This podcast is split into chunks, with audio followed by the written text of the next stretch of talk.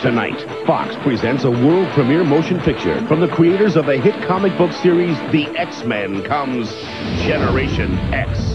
They've got the power. They've got the technology. They're the new generation of superheroes. And they're coming to save the world. You can't win. I need some help out here. Come on! Get ready for Generation X on the Fox Tuesday Night Movie.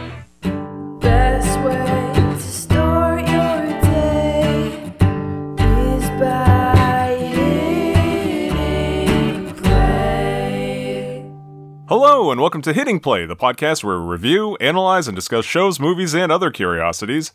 I am Scott, and joining me via the Dream Web is Hamish. Ooh, dream web. Okay, I didn't understand what the dream web was, but I'm a ghost. Yeah. Let's say that. We'll we'll we'll get into this. Unfortunately, this week we watched a, a personal favorite of mine. I think it's just a personal favorite of mine. The 1996 made-for-TV movie slash unsuccessful pilot about a group of young mutants brought together to train as superheroes. Technically, the first X-Men movie entitled Generation X. Yeah, which I got confused with Mutant X. Yes, that came a little later, and that wasn't really authorized.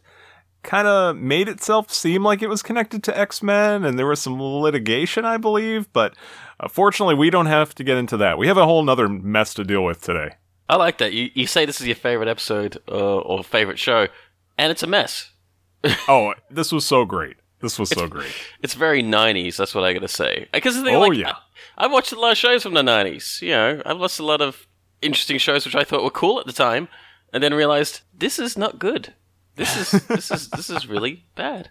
Um, I mean, I'm not blaming 90s technology, but I am blaming my childlike wonder for masking a lot of things. Oh, yes. Now, this was directed by the same director of A Nightmare on Elm Street 2, Freddy's Revenge, Jack Sholder. It was written by Eric Blakeney. And uh, yeah, well, Nightmare on Elm Street, that seems a little connected to the plot of this movie. It does, especially when one of the characters does reference Freddy Krueger. Oh, yes. Mm, Now, this may help explain uh, what we're dealing with here. It was produced by New World Entertainment, which we should note is Roger Corman's studio. It's the same man behind the disastrous and never released Fantastic Four movie from 1994, which is another film I'd love to talk about on this podcast sometime in the future. You don't have to. I mean, every time I've uh, seen any articles about that Fantastic Four film, it, yeah, it, it's rife with just, just not positive energy. Let's just say that. No. No one's really happy about it. It's marvelous, though. It's it's actually this is a little better than that, though. You got to say. Mm, yeah, okay. At least, at least it isn't too bad. I mean, again, I'm just trying to compare things here. You know, it's just like, well, I can eat a burnt piece of toast, or I can eat the ingredients to make toast separately. It feels like that. It's like, you know, it's like neither one of them are great options. I just want toast, and uh, Well, this is a delicious buttered piece of toast in my mind. But, you know, consider this. The movie was shot in 23 days on location in Vancouver, of course, with a budget of 6 to 8 million dollars. So, I mean, they had a decent budget. They had a, a very short schedule and, you know, they did as best as they could.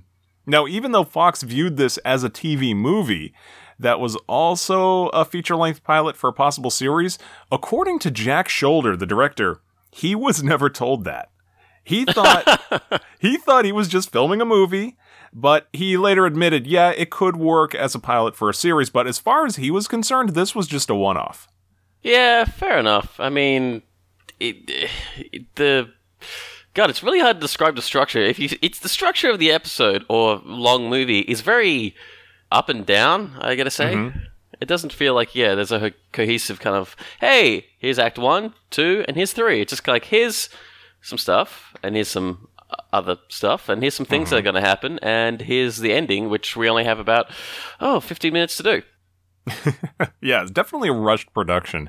Now it made it made its worldwide debut on the Fox network on the night of February 20th, 1996. Now, Hamish, I'm not sure if this even aired in Australia, but did you happen to see this at all when it aired or around the time it aired? Or at all No. before watching it for the podcast? No, I think in Australia we had some decency uh, for buying everything from overseas. Uh, yeah, I don't think we saw this, and even if we did, I think it was probably later at night. But you know, maybe it was one of those obscure shows which I didn't know what to do with. Because I remember seeing uh, another great pilot movie episode thing, Sliders. If everyone remembers Sliders, let me know because it it Oh, yeah. started off great, ended badly. That whole entire series. Yeah. Uh, I mean, I don't want to spoil it for anyone, but basically the main character of the series just left by the last series. Anyway, but you know, like yeah, I, I saw that over this because I don't recall ever seeing this at all on TV, and if I did, it was again, it's probably late at night because of the subject matter. But even though the tone of the episode show, oh god, is it a movie episode or show? Movie. Movie. We'll call it a movie. the episode movie, episodic movie, it's kind of all over the place. It's like at one point it's like of humor, and another point it's kind of sleaze. You know, Mm-hmm. it's it's kind of dipping and back and forth. And yeah, so I don't think we ever got that because I guess you really couldn't categorize where to put it. Yeah, Plus, also, exactly. you know, no one really knew who um, these X type of people were. Uh, I did. I did. Like I said, I remember this very well. This was, uh, again, a personal favorite of mine. I remember this night very well. It was a Tuesday during the week of my February vacation from the sixth grade. My friends were sleeping over, and uh, we were so super hyped to see an- any live action version of the X Men. Because remember, this was four years before Bryan Singer's X Men. So to this point, we had never seen any, you know, Marvel superheroes other than, you know, the Incredible Hulk made for TV movies that we could rent at the local blockbuster. Uh, I mean, there wasn't much, you know, as far as Marvel is concerned. I re- and oh yeah, Captain America too. I was just thinking we used to rent that quite a bit, but uh, I remember this night so well. Uh, this aired on Fox 25 for me in Boston, 8 p.m. right after reruns of Married with Children and The Simpsons. Uh, at 7 and 7.30 and the simpsons episode i distinctly remember was the stonecutters episode Ah, that's a in- great one. in that episode, I got to see Patrick Stewart as a, a leader of a group, but uh, and that's not what we got in the Generation X movie. No, because remember, this is four years before he got that gig. So if you go, oh my god, it's Patrick Stewart, guys, wink, wink, hint, hint, they'll think you're doing some quantum leap stuff to him or, or whatever. They're going like, Scott, what's going on? Why are you winking at us and pointing at Patrick Stewart? It's like, oh, you'll find out. Uh, if I only knew what was coming four years later, I would have never even bothered watching this. But uh, even weirder, it was broadcast as part of a Fox at Mardi Gras event. So during some of the commercial breaks, they would cut to a special correspondent on the streets talking to all these costumed revelers. And uh, that correspondent was a young Jimmy Kimmel. Wow. You Yeah. mean Jimmy Kimmel before the Man Show? I uh 96 I- it's I think so. I think so. This might have even been before Win Ben Stein's money, Yeah. but I'm not sure on the dates there. But it was, it was very early in his broadcast career, we'll say. I feel like that's kind of a, a blotch on his record there, being on a show called The Man Show, which was pretty sleazy from what Yeah, I we uh, pro- recall. Probably won't cover any uh, episodes on this podcast. oh well. So just a little backstory on the source material, the the team from Marvel Comics known as Generation X. Now, Hamish, you didn't read any of these comics growing up? I dabbled back and forth. I mean, like again, I was a kid, and yeah, I didn't have that much money. You know, I Yeah. wasn't popping into comic book stores all over the place. Um, I mean, the comic, comic book stores weren't that uh, big here till later on when people actually established their own kind of cool comic book geeky stores and things like that.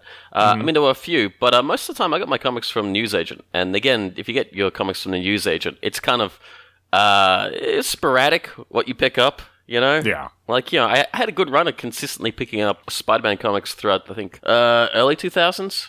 But Mm-hmm. yeah, for Generation X, it's one of those ones I kind of flipped through because yeah, it, it, it was it wasn't the main X Men guys. Right, That's- that's, exactly. That's my main problem. It's like this is not Wolverine. This is not Cyclops. This is not Barry the Cleaner.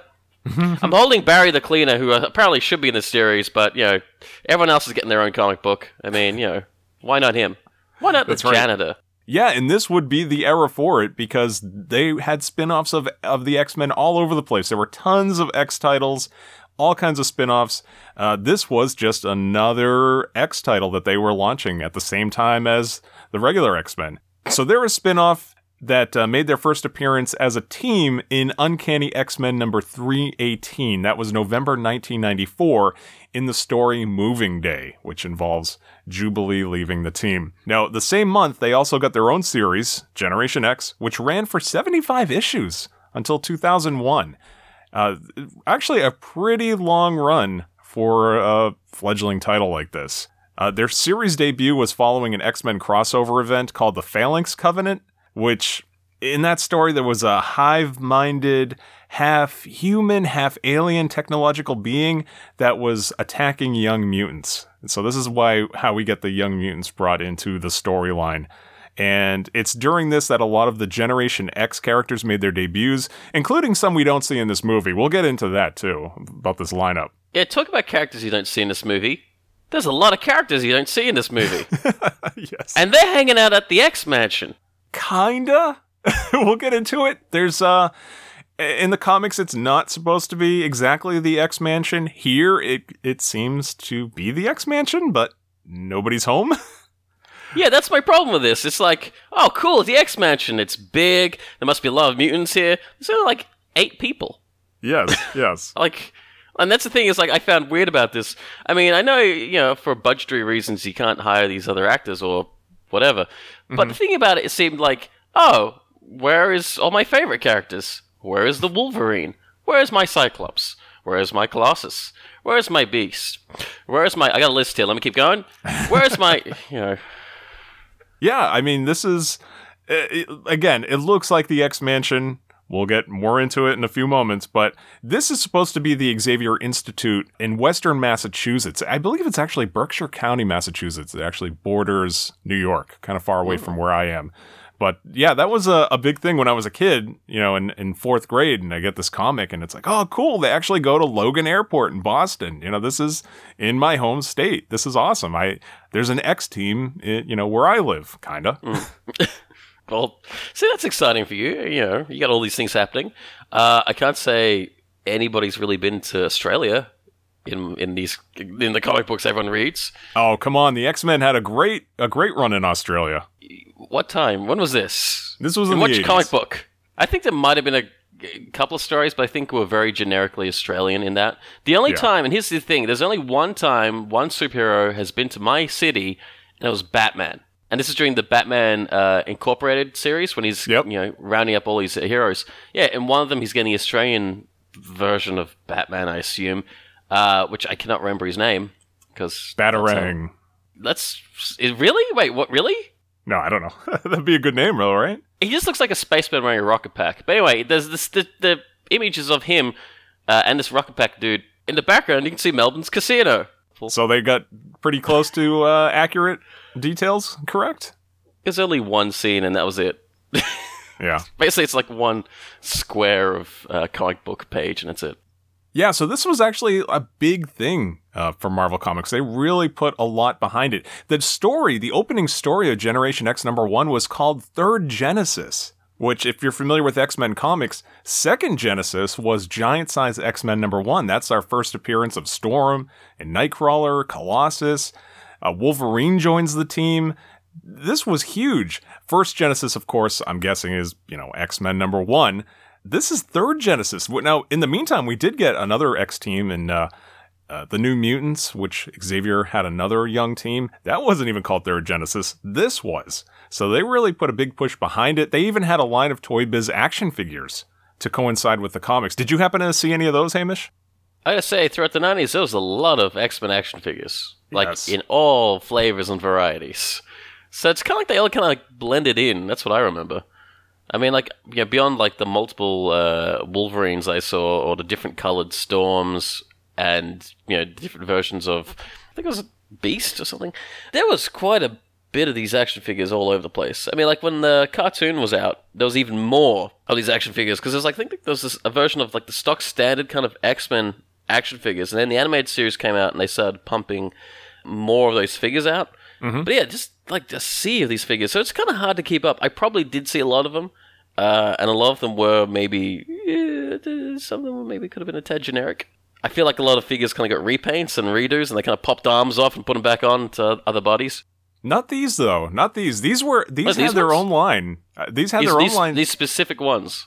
These yeah these generation x action figures had their own distinct line uh, very distinct packaging card. Even their paint jobs were more of a matte finish than our regular toy biz x-men figures. They almost seemed a little bigger better detail.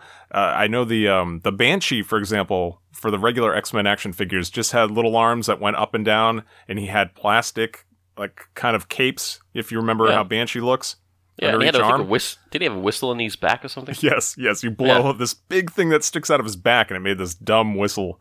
And Classic, the- classic Banshee.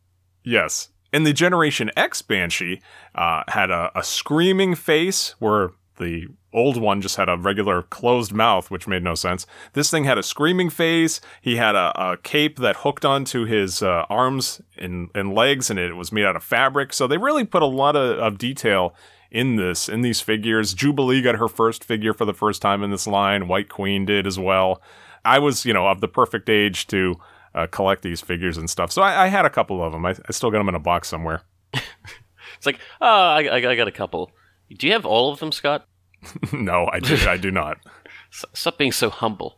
I wish I did. That would have been cool. But yeah, that's okay.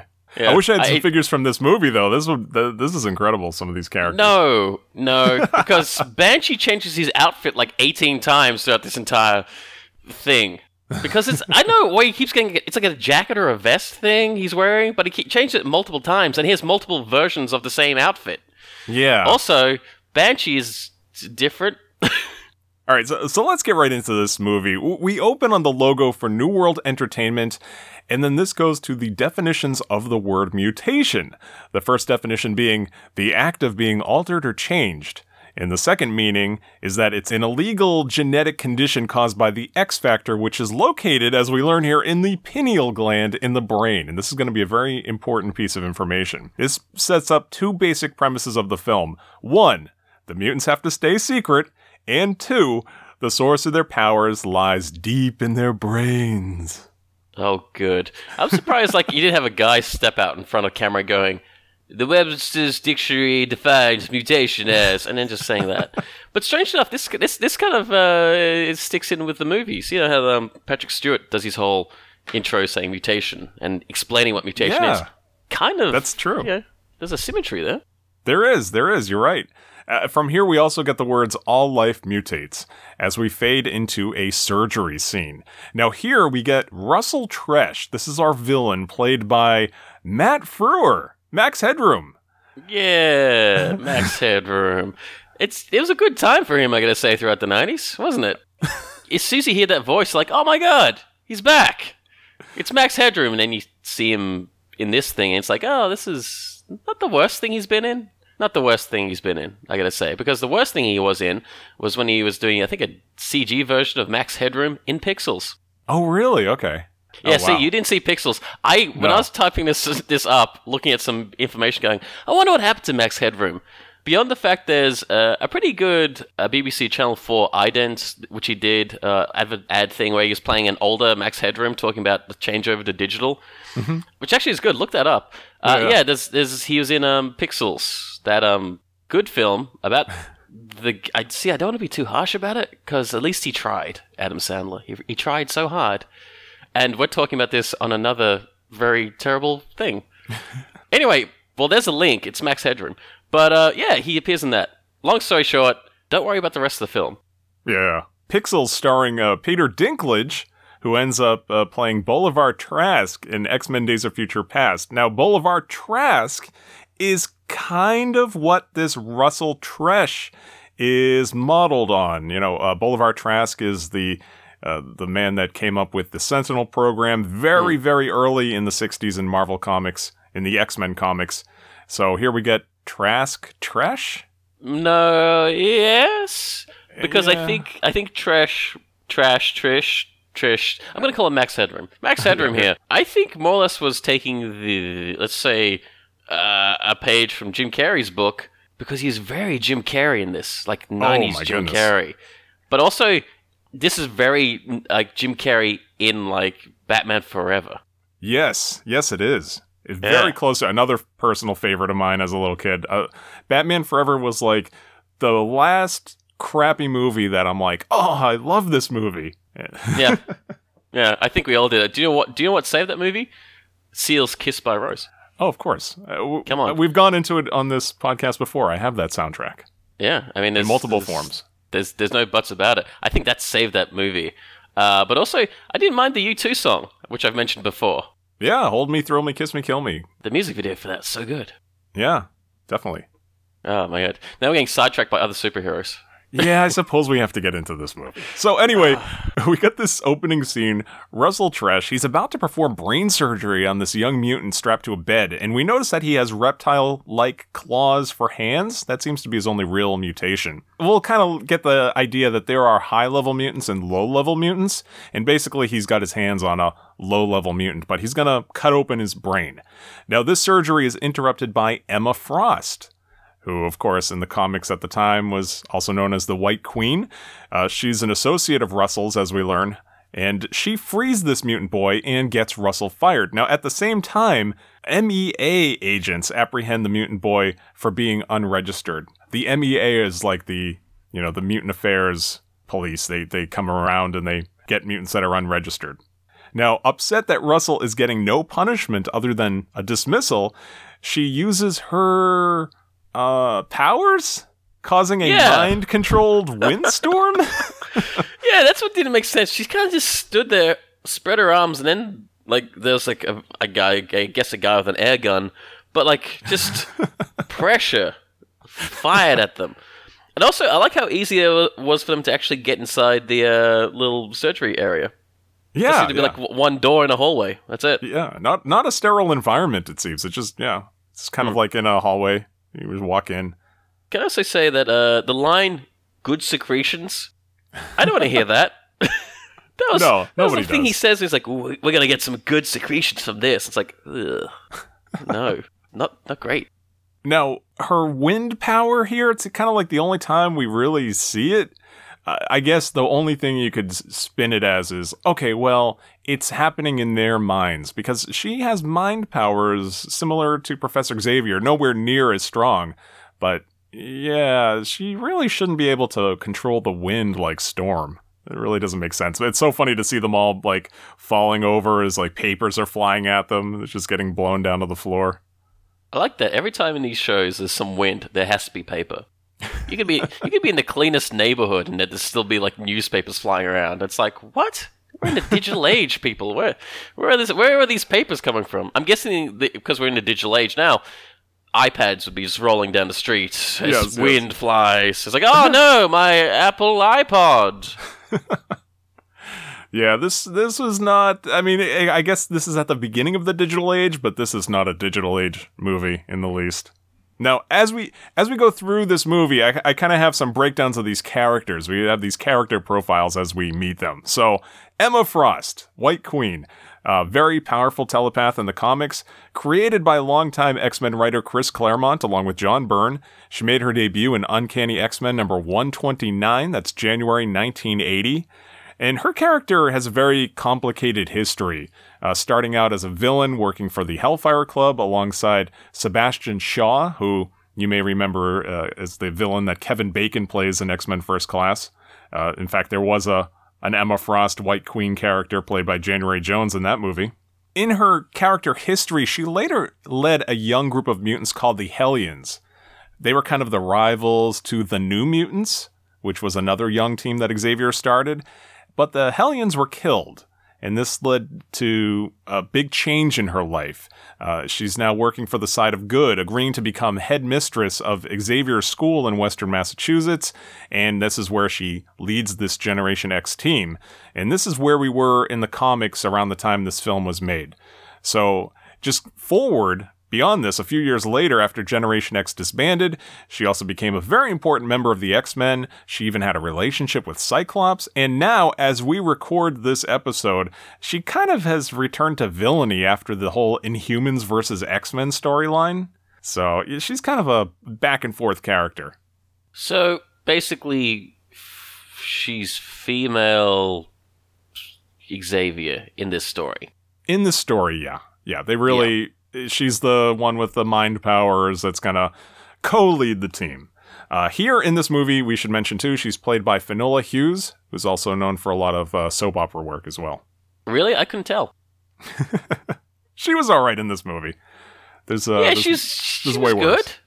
It's just this movie is of its time. Yes. uh, well, uh, there was better stuff around this time. This was, yeah. You mean like su- superhero related? Because I'm thinking of the Flash. Remember that? Yeah. oh yeah, yeah, Remember, yeah. remember one episode how he split into two people? There's like a red Flash and a blue Flash kind of thing. No, I think he split into two. I forget. It was very confusing. Well, anyway, uh, we next cut five years later to the home of Angelo Espinosa. Now, Angelo packs to get ready for his departure to the Xavier School. He says his heartfelt goodbyes to his, I guess, friends and family, and he gets into his father's old pickup truck. Now, as they start to drive off, he reaches out for his little sister's hand one last time, you know, just saying a very nice, heartfelt goodbye, but she refuses to let go. And this causes his arm to painfully stretch down the street as his father drives off. So we see right away this character, Angelo Espinosa, has like stretchy powers. And his sister is quite a jerk. Yeah, that's what I was thinking. It's like, you know, she seemed all nice. Then all of a sudden she's like, nah, I'm just going to do this one more time. Because this time it's the perfect situation. You're in a car, you're getting driven away. It's pretty funny. Yeah. Why not let the whole neighborhood know? Because evidently, when he stretches, it does hurt. We don't know what's going on with his bones, but uh, his skin is supposed to stretch, but he's in a lot of pain every time he uses his powers here. So he's pretty much screaming down the neighborhood, you know, down the street in the neighborhood, and everyone can look and see, hey, look, this is a mutant. Do you think it's uh, coincidental that this is it, another stretchy guy with, um, was it associated to Corman? I, I wouldn't be surprised if th- he was just like, uh, do we have any long arms lying around? Yeah, it, it just seems like, you know, you have like, was he did the Fantastic Four thing with stretchy guy. yeah. I know his name. Uh, and then he's doing another thing with stretchy guy. If he ends Yeah. up, you know, if, if there's some sort of mysteriously unseen film called Plastic Man, we know who was in charge of it. But you know, Skin was part of this team, so that wasn't. It, it was actually very fortunate for Corman, we'll say. Very fortuitous uh, lineup here. Now, just a, a profile on this character: Angelo Espinosa, better known as Skin in the comics. Ugh. he's a, Just- he's It's mutant. okay. Out of like before you go into the details, when you say skin, like every character has like a power mixed in with their name in some way. When you called skin, there's only one way this is gonna go. You know, and like I looked at some of the artwork back in the day, and he just looked like he's always melting. Yeah, he he looks uh, much better in this movie. In the comics, he's kind of got, like you said, droopy skin, a little bit grayish too, very gray skin. Uh, he had very super elastic skin. That was his mutant power. He made his debut in Uncanny X Men 317, October 1994. He was a character written by Scott Lobdell. His backstory is that he's a reformed gang member who faked his death and joined Generation X. Uh, later in the comics, really? yeah, Oh no, I fell into a vat and I've died. I don't know. I don't know how he faked his death. He'd have to maybe know. talk to someone else about it. I don't know. I don't know. I don't remember uh, Uncanny X Men number 317 offhand. So, anyway, uh, later in the comics, he actually was killed, and then a form of him was resurrected later on in the, the Utopia storyline. But ultimately, Skin really didn't amount to much in the comics. I liked him. You know, I still have a, my Skin action figure with finger extending action, but uh, yeah, he ended up not being much, which is too bad. He wasn't. He wasn't bad. Sorry, Uh, finger extending action? Sorry, you have to explain that a little bit more. Because when someone's extending a finger at me, then they're not happy with me. Skin had a very long, he had one very long arm with a slide switch on the wrist, and Right. the four fingers, uh, independent of the thumb, would extend as you slide the switch. Um, I don't know why he needed a longer hand for a bigger slap. He wasn't really making a fist or something. I don't know, but that that was the the action figure of Skin. I, I liked him as a character, but yeah, they really didn't use him much, and they kind of killed him off. Well, you know, what what else can you do with another guy who's basically Mr. Fantastic again? Yeah. Or, you know, or was it Flatman? yes, yes, he's still around. Yeah, see, I, I I know about my stretchy guys. Of course, of course. I don't doubt that at all. So here here in the movie he's played by Agustin Rodriguez. All right, so from this scene, we cut to an upper floor of a city building where the overacting Russell Tresh is explaining his latest venture to a businessman that he calls Bobby. And this is a free market mind control machine. This is a, very important part of the movie. Uh, basically, he plans to harness the power of brainwaves to advertise to people in their dreams, kind of like what Futurama did with uh, Lightspeed underwear. Or what uh the Riddler does in Batman Forever. yes, of course. Again, I'm making that assumption because again, he's acting very, very Jim Carrey. Oh, this is so Edward Nygma from that movie. Yeah, and his whole like thing of you know his his outfit as well, and the lighting as well. I gotta say, the lighting in this show is ridiculous. Everything's got some sort of like green or pink hue, or like there's a light in the corner which is just there for no reason, but it's shining like a green light. Yeah. Very Doesn't Batman and. Robin. Yeah, and that's the problem. It's not helping. No. it's not helping escape the idea that this is just Batman Forever. You know, the prequel to Batman Forever, where they're just testing the idea. So I have a guy in a loud suit calling people Bobby Boy, just Yes. floating Oh around my the place. And again, even though he was Max Headroom, he's still very much Max Headroom. Yeah, he uh he he hits all his marks, we'll say, as far as Hmm. a, a Matt Frewer performance. I'll start from the beginning, okay? Real slow. Dreams are another dimension, Bobby. You know, like uh, Freddy Krueger. Well, with this machine, I can get directly into anybody's dreams and make suggestions like buy Slick Lips lipstick or play Virtua Fighter video games. Only this will be a thousand times more effective because I'm going straight into Now, his machine will allow him to enter anybody's dreams. And of course, you may think, well, isn't that kind of the premise to Nightmare on Elm Street? And of course, like you said, we're not alone in thinking that because this is the part where Russell totally cops to it saying, you know, like Freddy Krueger. Just, just referencing the thing that is already the thing. I don't ugh. because then it's not a ripoff, it's an homage. It's it's paying tribute now. See, you, you cop to it, and people go, oh, yeah. It's an homage. so I could I could probably do the entire movie of Titanic as long as I say at the beginning of it, "Hey, wouldn't it be fun to recreate it?" that film Titanic, and then I do the rest of the movie, shot for shot. Yeah, yeah, yeah. Yeah, Alright, it's cool. like sinking a, a toy boat in the bathtub and, and say, this is of Titanic proportions. Just to let people know that you're in, you're, you're in on the joke. Yeah. Ugh. So Tresh goes on to explain that he'll be able to slip these messages into people's subconscious, like buy Slick Lips lipstick and play Virtua Fighter video games. Sorry, it's the execution in the next scene. Well, he makes it seem like oh, it's going to be probably be like some sort of you know like you know sound waves or some sort of like imagery, like subtle imagery. I love the next scene that comes up that shows how this thing works. Oh yeah, yeah, yeah. We'll we'll see exactly how this works, but I just wanted to stop here. As far as Virtua Fighter goes, now Slick Lips, I have no idea if that was a real brand, but Virtua Fighter, I mean, yeah, we all knew what Virtua Fighter was around this time. It's Yeah. weird that they had this promotional tie-in to this movie because really they're part of this villainous mind control plot. Like you, you don't want to be part of the, the villain's plans as your real life product. Uh, maybe it's because they had ads in the comic books. Yeah, but still, I- it's I just so that. funny. Did you play Virtua Fighter around this time? Uh, here and there, but like mostly a Street Fighter. Yeah, oh I yeah. was still in that Street Fighter because that was still popular. Virtua Fighter was cool because it had like the whole, uh, wow, look at these geometry. Beyond that, it was like I don't know. Every time I played, it it just felt feels slow and clunky.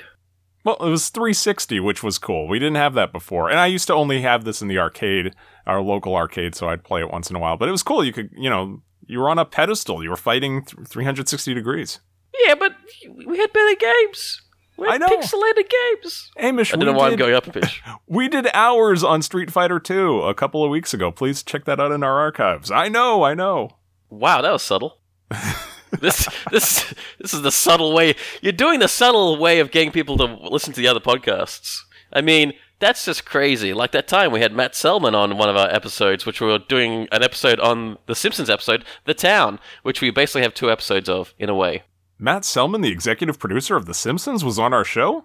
Yeah, Matt Selman, the executive producer of The Simpsons, of the episode The Town that we did in one episode, but then he decided to come on in the next episode, so we're able to answer all the questions about that episode in another episode. So it's Wow. two episodes.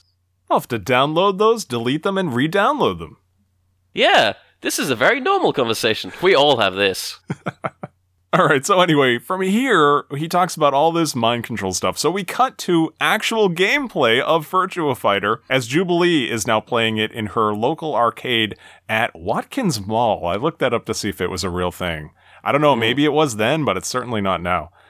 So as we cut around this arcade, very 90s setting, we notice that the kids are also wearing brightly colored lipstick, they have coffin nail cigarettes, and for some reason, Russell is there in person walking around. And I guess this is just him trying to see if his powerful machine actually works.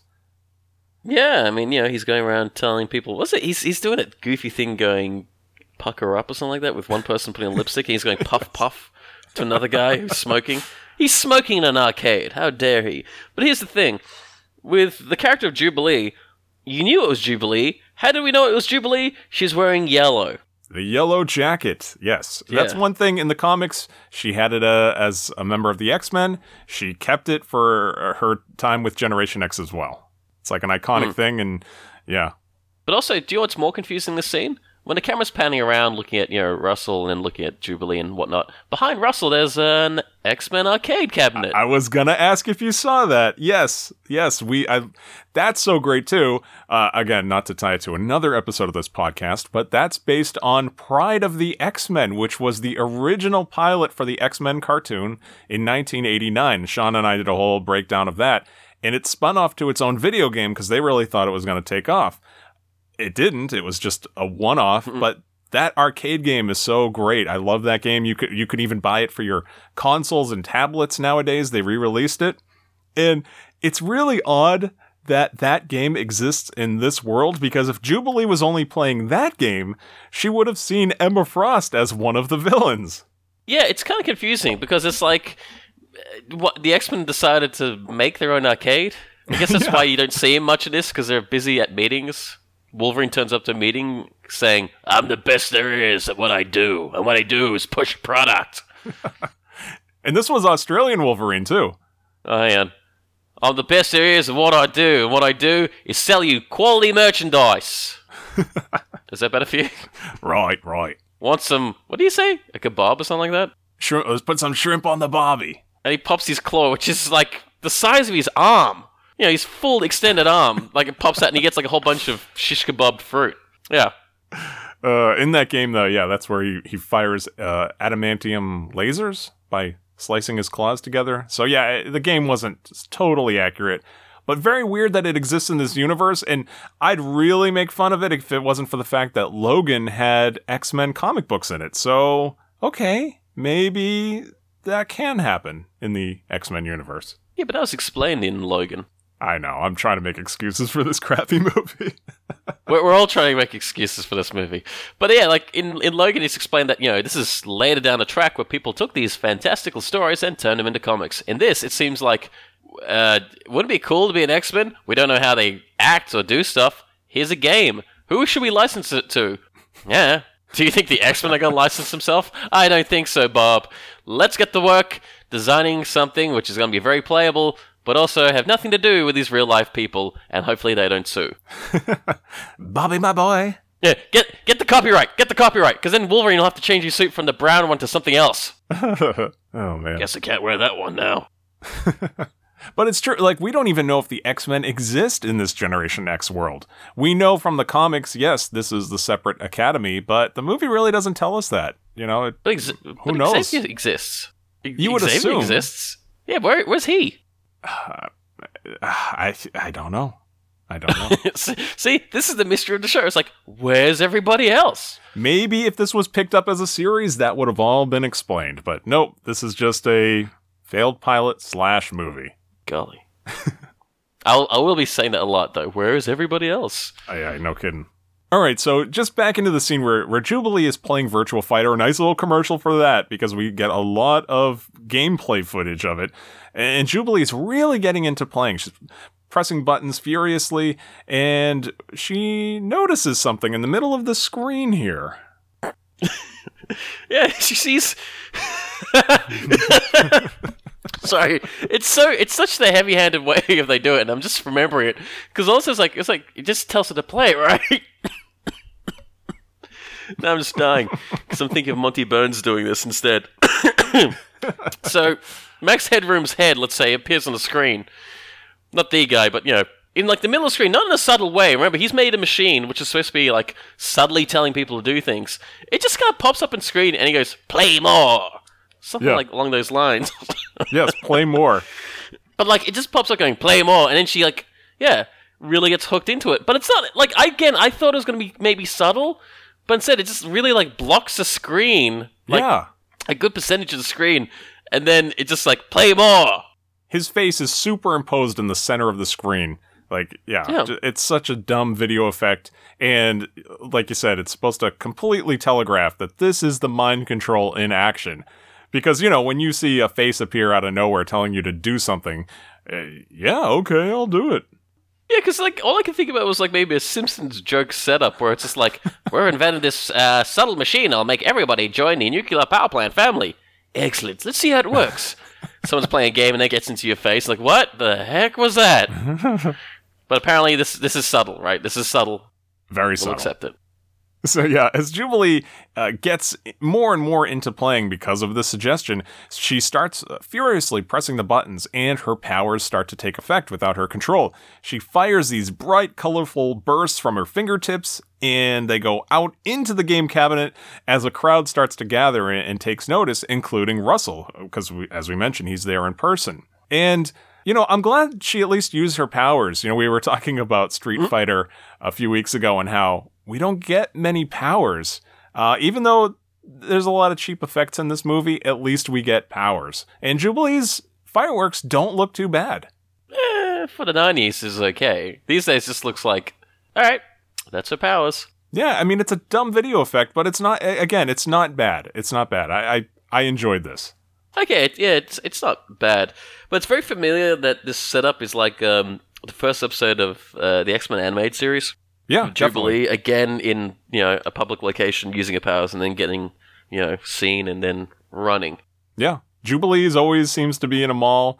We see it here. We see it in X Men Apocalypse. We see it in the first episode of the animated series, Night of the Sentinels. So, yeah, you know, that's it. It's on par for the character of Jubilee.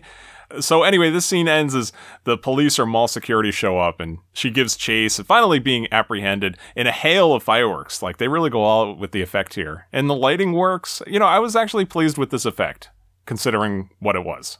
My only issue is that everything's very dark in that arcade. Yeah, like a lot of black light, I guess, maybe to make the uh, lipstick show up on the kids. Just generally, this whole show is very darkly lit, unless it's the daytime for a couple of episode, well, epi- episodes, scenes, a couple of scenes. God, see, this is how long I thought the, the, movie went for. I was like, man, I've been watching episodes. but yeah, it's very dimly lit there. It's like always dark, and even though her fireworks going off, there's no extra light. But you know, her, her powers don't seem to be that dangerous. No, I'm gonna say. no. Yeah, she, again, young mutant, not with a full understanding of her capabilities yet. And so, yeah, maybe, uh, maybe she'd burn somebody like it was a sparkler or something at this point, but she's easily apprehended. Now, just a profile on the character of Jubilee, also known as Jubilation Lee. She is a member of the X Men who has the power of creating what's called pyrotechnic energy plasmoids from her hands, basically fireworks. Uh, she was created by Chris Claremont and artist Marc Silvestri and made her debut in Uncanny X Men number 244, May 1989. She went on to basically be the Kitty Pryde of the 90s, you know, as the young sidekick to the X Men. A very prominent character, as we talked about in that X Men animated series, kind of our entry point as viewers. You know, here's we're kids watching, and she's the kid getting to join the team and meet everybody. Now, in this film, this is a, a kind of a, a bit of controversy here. She's played by Heather McComb, uh, despite the fact that the character Jubilee is Chinese American in the comics. This was a very confusing choice to a lot of people. Uh, later, I read this in an interview with Blastr, also known as Sci Fi Wire. The director Jack Sholder said that they fell in love with Heather McComb in her punk look, as he describes it. Uh, he later checked the original script and said that the role did not call for an Asian actress. But he did uh, add that the actress Sandra Oh was considered for the role of Emma Frost. So they were open to casting whoever, you know, whoever was good for the part. But for some reason, it wasn't told to the director, you should have an Asian actress. This is a, an Asian character. So we end up with the Caucasian actress Heather McComb here. Now, I've also read that Dazzler was supposed to be here instead of Jubilee, but because of her popularity in the comics, uh, they made the switch. You know, of course, you got to have Jubilee in Generation X. She's in the lineup already. So that might have been a factor in the casting process. I don't know. Wait, wait, wait. You're saying that that might have been the X factor in this situation? Come on, I can reference that. There was another team. Wasn't there another team called X Factor? Yeah, and that's a whole nother confusing thing. The original team by then reformed as X Factor. They were pretending to be one thing and doing other things to protect mutants and then in the in like 91 they all merged together like we're the x-men again bl- blue team and gold team and yeah and then another team filled in as x factor after that so yeah it's Yeah, yeah. It, it's it's it's a little bit confusing. Almost Yes. as confusing as is Jubilee still a vampire now? Uh, I think so. I don't. I you know, modern day X Men comics confound me. That's why I, I like the old stuff. It's it's getting into a, a, a big old stew pot of a mess. I gotta say. I mean, like in the X Men currently, you have old Logan from the parallel universe story Yeah. where Logan got old, but then you also have X twenty three, who's now the new Logan. But also Logan is dead. But also they're bringing back Ultimate Logan's son Yeah, into th- the fold. So yeah. The the worlds are so fractured and merged together now. It's so confusing. And then the, the movie continuity isn't much better. Uh, in fact, even with the case of Jubilee, we had uh, Jubilee in X Men, the Bryan Singer movie from 2000, played by Katrina Florece. She kind of shows up in the background. Kea Wong played her in X2 and X Men The Last Stand, and Lana Condor in X Men Apocalypse. But now it appears that the actress Lana Condor will have the role going forward with the franchise, which is great. I don't know if. Did you see X Men Apocalypse? Yes, I sat through that. Yeah. It was an had- okay film. It was an okay film. Not as good as was it uh, the Days of Future Past, which yeah, I think was its peak. yeah, su- much superior movie. But Lana Condor in X Men Apocalypse was great. She had that iconic Jubilee look, which was good. So, especially when we see her in the shopping mall in that movie, it's a, like perfect uh, Jubilee character. Did she even use her powers in that movie? Maybe in a cutscene, but I, I can't remember. I don't think so. I, I thought you'd better say like she had that you know classic Jubilee look, a yellow jacket. exactly. But but all kinds of flair, you know, buttons and everything, and earrings, and and very uh, happy and peppy, and you know, welcoming to the other young students. It just reminded me of that idyllic Jubilee from the comics and the cartoon. So I, I like that. So anyway, enough about that movie. Let's get right back into this crappy one. So. We next cut to a computer screen as the powerful mutant detecting machine known as Cerebro detects Jubilee's arrest. Cerebro here? Uh, what do you think, Hamish? What do you think of the look of Cerebro? It is. It's just a computer. like it's it's just like a computer. Like you'd have I don't know if you're doing like a Knight Rider, the Knight Rider TV show. You have a main computer or something like that, or any kind of like super technology was just a computer screen. Oh no, it's a big monitor on a computer bank kind of thing. Yes. you know, it, it wasn't the cool kind of like I'm going to a special round room with a helmet kind of thing, and that's Cerebro. I thought it's a good choice. At least it makes sense for people to make sense of a computer. But what didn't make sense is that the next scene it cuts to is uh, Emma Frost sleeping on a bed, but not sleeping like under the covers like a normal human being, like a model would sleep on top of the bed in a ni- in a silk nightie or something like that. But also, her room was lit in this kind of blue, like blue light, which I can't Yes, sleep with yes. lights on, but she apparently can. But then what happens is that she gets up in a model way with the camera, I don't want to say tilted, with this kind of blue light, and her four poster bed with silk sheets and stuff like that. Again, we're getting to a very soft core situation. But then she leaves that room and then just ends up in Cerebro. And all I can think about is like, is Cerebro in her room or is it just like across the across the way? Because I don't know how she's sleeping. For one, the room is filled with blue light. Two, she's not under the covers, so she's not getting warm. I know she's all about you know frost or whatever you would call it, but she's not getting warm. You know, she's not sleeping properly. And t- and like three, is Cerebro just got like an alarm that goes off that really annoys just her? I get well, maybe maybe there's some mental connection. I get that that's how that's the way I'll make an excuse for this movie. There's a mental connection with the uh, the telepath. That's, that's that's the same connection I have when I'm putting some, you know, hot food into microwave. I go away, I sense it's ready, and I come back. that's that's my thing. It's like, ooh, my pizza pockets are done. Yes, yeah, the the Cerebro should have had a microwave ding. That would have been Yeah. much better. And I love the fact that there's a, a computer printout.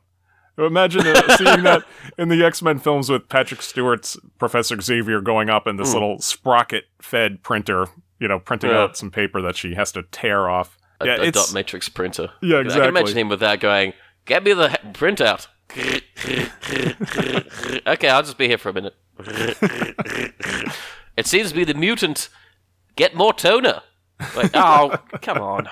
so yeah. So from this scene, I guess we had to establish that um, Emma Frost, you know, has a nice bedroom and wears next to nothing. Actually, you know, I should say she wears more here than she does in the comics. You know, in the comics, she practically struts around in lingerie. Uh, I guess they covered her up a little more here. But from here, we cut next to the police station where Jubilee's mother is finding out for the first time that her daughter is a mutant. What am I supposed to say? Hey, Mom, I think I'm a mutant, but don't worry, you know, I'll study harder. Don't take that tone with me. Do you have any idea what kind of trouble you're in? I didn't do anything, okay?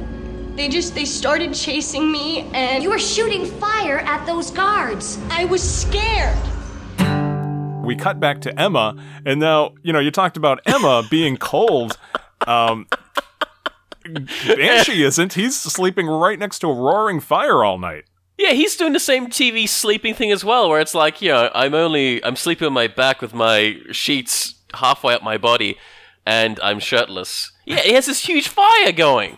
like, I get cold when I sleep sometimes, but I don't turn on like, you know, I don't set fire to part of the house and just you know ignore it. Right. Because yeah, it's this huge fire. Again, he's covered in light. He's trying to sleep next to a huge fire. I'm surprised he's not sweating and he's awake, going, "This is a bad idea." Now, I'm not doing the impression of what this version of Banshee sounds like because let's wait until we Oh. get to that point. Yes, yes.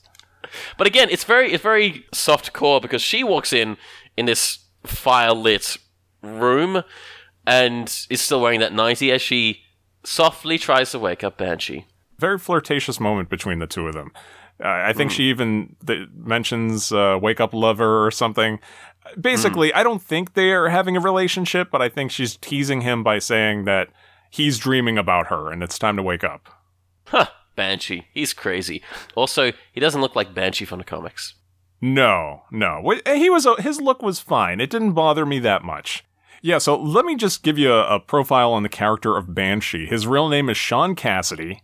He is an Irish mutant whose abilities include flight and a very powerful sonic scream. He was created by Roy Thomas and Werner Roth. Made his debut in X Men number 28, very, very early in the run, January 1967. Now, he's supposed to be Irish, as I mentioned. Here he's played by Canadian actor Jeremy Ratchford, uh, who, who does kind of a cartoonish version of a, an Irish accent here. It makes sense because I don't know if you realize he's also the voice of Banshee in the X Men cartoon from the 90s. I mean, that's a that's an interesting kind of uh, crossover there, isn't it? You know, Yeah. He, he got to be Banshee in live action and the cartoon. But also, the voice only works for the cartoon. Security protocol Z12, mutant orientation. They're in zones 1 through 4A. Initial reaction time was fair, proper response. But, look, when your flanks were attacked, you became disoriented. Your brain activity is all over the place. Reaction time slows down. And that's when the bad decisions come, lad. Procedure goes right to Mother Mary. You know, your brilliant computer skills don't mean a thing at this point. Well, what are you waiting for? Hop in. It'd be very cool if we could drive ourselves. That would be cool. But if your mutant identity were compromised, that wouldn't be. And I'm not sure you're ready for that responsibility. Oh you gotta keep your eye on us. All right, enough, you harpies. He sounds just a little bit too much because it's like he's so Irish that it hurts. Yeah, he hits some like I have I have Irish friends and they don't even hit those syllables as hard as he does. Yeah, some of them are Hmm. like, wow, okay. Yeah, he, he's he's really cranking it on. No, this is this is the first version of Banshee compared to the other one, other, the live action Banshee compared to the other one in First Class. Yes, Caleb Landry was the actor that played him in First Class. Uh, yeah, and this was the first time we got a live action version of Banshee. Hmm. And just speaking of Banshee, just on another side note, you know, we were talking about Cerebro, because Cerebro is really, you know, Professor Xavier's tool that he uses. Uh, I can't remember if Generation X had their own Cerebro. I got to imagine they do, only because the Banshee figure from the Generation X action figure line came with a portable Cerebro. Why him and not Emma Frost? Maybe because the helmet won't fit on her head with the, the hair, you know? But he had a, a, a Cerebro gun. It fit on top of his head, and it had a tube that went down to a gun that went into his hand. So I guess we could say that Generation X could exist in the same world as X Men here, uh, and they just have their own version of Cerebro. Like Professor X gave them a copy of the software or something. So back at the police station, Jubilee's mother is informed that as an unregistered mutant, Jubilee will be sent away to a mutant camp. Now, cutting to the exterior of the police station, as Jubilee's mother walks down the front steps, she's approached by Banshee and Emma, who offer her an alternative destination for her daughter the Xavier Institute. Uh, she's not sold on the deal, which it's like, you know, okay, will, you know the alternative, but once Banshee tries to convey the seriousness of the situation, she relents. Uh, Banshee and Emma then enter the station and release Jubilee into their custody using Emma's mind powers to pose as. Did you catch the names of these officers? Oh, it's Hootie and the Blowfish joke. it was Officers it was Hootie and Blowfish. I didn't need that. It's just like, uh...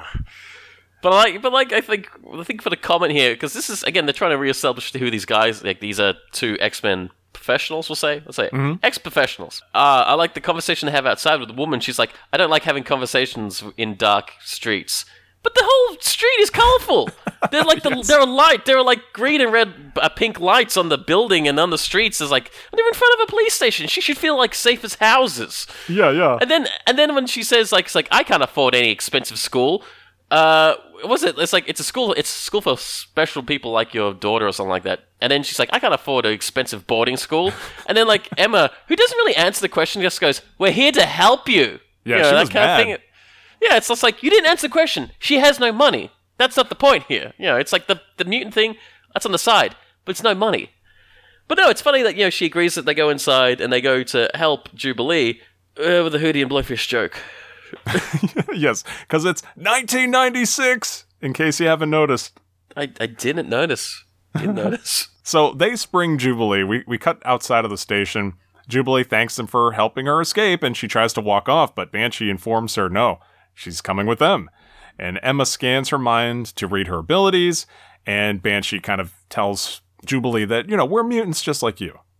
So, on another side note here, Emma detects that in addition to Jubilee's fireworks, she also has a limited telepathic ability. Not from the comics, but just probably better to serve a moment later on in the movie. So they they kind of drop that in there. Oh, she's a little bit of a telepath, just enough for one scene that they have planned later.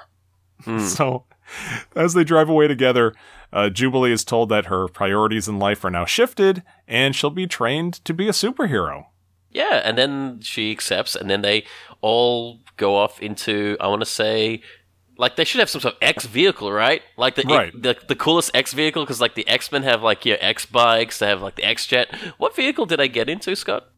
It seemed to be some sort of van or SUV. That's it. Apparently, they couldn't afford anything cool like an X van. It's just like, all right, you're joining the X Men. We're a group of superhero team. We wear we wear costumes and we're pretty cool. I'm doing a weird Scottish Irish accent, but who cares? Uh, and then they just get into let's get into my Jeep Wrangler, I guess. the Nissan X Terra. Come on, everybody, into my Datsun 120Y. Uh, well, I guess again to make a, an excuse for this movie, he mentions in this scene that they want to keep a low profile. Um, which it's funny because Jubilee is like, "Do I have to wear one of those goofy costumes?" And Emma gives like almost a look towards the camera, which was pretty funny. So next, they meet up with Angelo at the bus terminal, and they introduce Angelo to Jubilee. So from here, we cut back to Russell's office where he's excitedly telling his associate Bobby that in the middle of his latest brainwashing er, advertising campaign, he detected a level 3 mutant brain. So uh, this is a good thing, I guess, for him. Bobby asks, as the rest of us watching, why is a mutant brain so special? And Russell explains that years ago, when he was working uh, with Emma Frost at the program, she explained how there was a doorway between the real world and the dream world. That doesn't really. It doesn't make wait, wait, sense. Yeah, it doesn't make sense. It's like for her maybe. Like you know, it's like with the X with these you know mutant brains, you can do so many cool things. You could probably cure cancer. You could probably open a door to a new dimension. You could probably learn how to make a new version of the ShamWow. I'm guessing these are a bunch of things that she said, but he was like, "You can open a door, huh, into another reality?" And she's like, "Yeah, but." If, if you're if you've got that power, if you're psychic, and he's like, ah, another door into another wa- place, and he just walks off. It's like you didn't listen to the rest of what I said. You have to be a specific mutant with that power. Right. And we've Doesn't seen that in the comics. That's not too far fetched that it's not the dream world, but we've seen where Professor X can do battle uh, only in the astral plane with his powers and stuff, but never, uh, we never see this as a physical realm because Professor X usually has c- full control of his body in that form, and usually it's shown as some sort of, you know, like transparent looking artwork or something. You know what I mean? Like you can Hmm. tell it's not the real world. There's no doorway. Professor X can't open up a door for Wolverine to go in and and fight some, you know, the Shadow King or something. You know, what I mean, it just doesn't make sense. But Yeah. here they're calling it the dream world, and in this world, in this reality, oh yeah, you can open up a doorway. Good. So here we we learn Russell's plans. I guess he's a, if he's able to get a hold of some mutant brain cells, he'll be able to bring together dreams and reality, making him an omnipotent super being with unlimited mind controlling potential. And this still doesn't make sense. It doesn't, and I guess he's got to inject it into his own brain. Is that that the idea? It, what? Yeah, because it's like he can take the dream world and reality and make them one. So you're performing illusions, like Mysterio. I, I don't guess know. is that it? So Bobby asks about the dream machine his company has been funding this whole time, but Russell explains, "Oh, this is just a baby toy compared to the power of a mutant brain." So Bobby, you know, is very skeptical of of Russell. He's trying to tell him just, well, keep your new big plans under wraps. Don't scare away the board. Just demonstrate to them the dream machine as we planned so the funding won't be cut off. You know, he's just looking still at, at, the business prospects of this mind uh, advertising. So, anyway, we cut back to Banshee and Emma. We see it's the next morning as they finally reach the front gates of the Xavier School for Gifted Children. Okay, so let's get into this now. This is the mansion that was used in the X films X Men, X2, and X Men The Last Stand. This is exactly the same building, which is pretty amazing. And now, also, you might recognize it as the Luthor Mansion from Smallville, the Queen Family Mansion in Arrow. This place, this is actually called Hatley Castle in Colwood, British Columbia. As I mentioned, they filmed in uh, British Columbia. So, uh, you know, they very fortunately had this huge X Men like mansion here. Probably Fox kept that in mind a few years later for the X Men films, but it's a uh, Canadian National Historic Site. Very beautiful building. But it, it begs the question now is this the X Mansion or is this the Xavier Institute in Western Massachusetts? We're not really sure here.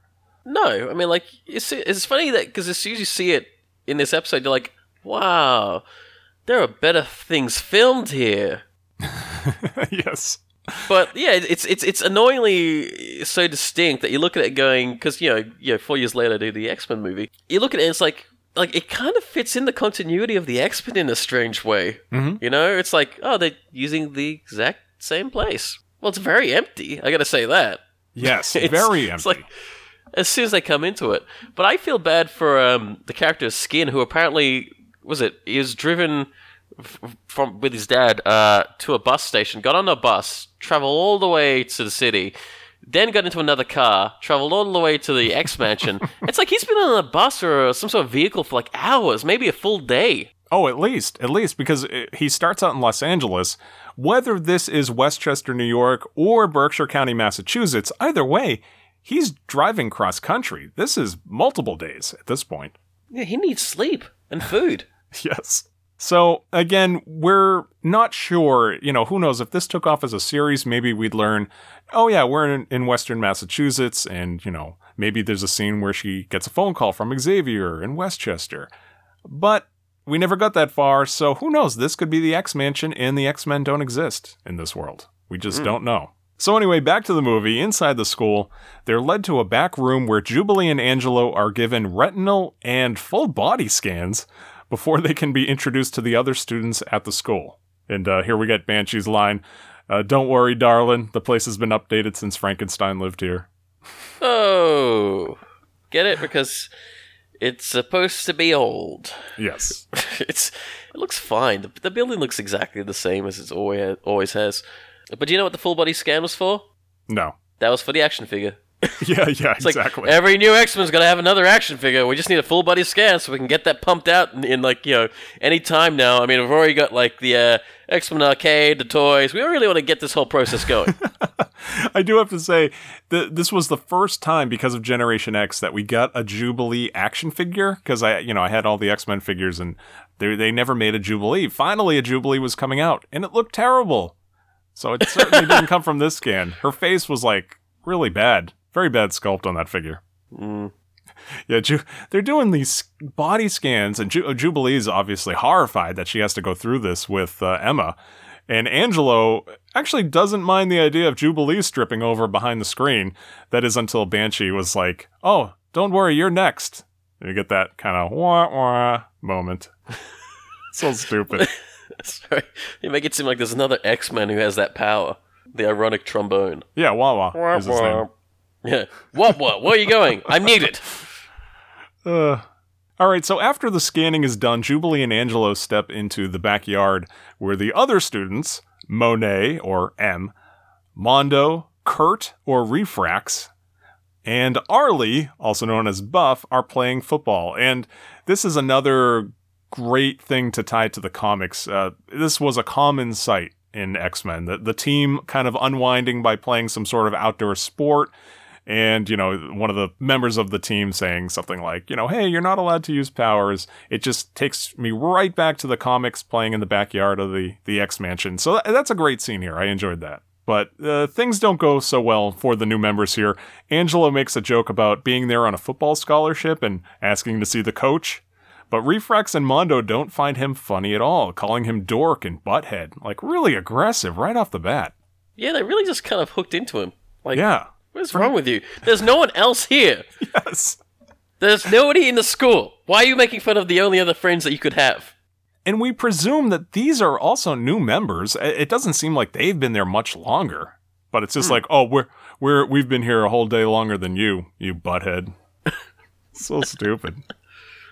Here's the thing: what I found interesting in that scene, though, talking about the merchandising, uh, the character of Kurt, the dude wearing glasses, even though he looks like you know he looks like snow. Remember that song Informer? Oh yes. He looks just like that. That's the problem. Um, he he's wearing a shirt. If you notice, which has Wolverine's face on it. Oh really? I didn't even notice that. No, because I, I noticed. I was like, wait, what's that? Because it has this kind of the the patterning looked weird. I was like, what is this? No, he actually is wearing a Wolverine like jumper T-shirt underneath these uh, layers and layers. Oh, that's great. I did not even notice that. Yeah, I had to double check it. Yeah, it, it looks like it's a Wolverine. It's the um, classic style of his mask, but I think it's like had the more of a blue tint on it for his you know mask thing. But yeah, I it, I was looking at it going, that's that's a like another X Men property, like another piece of merchandise on his That's shirt. so weird. Yeah.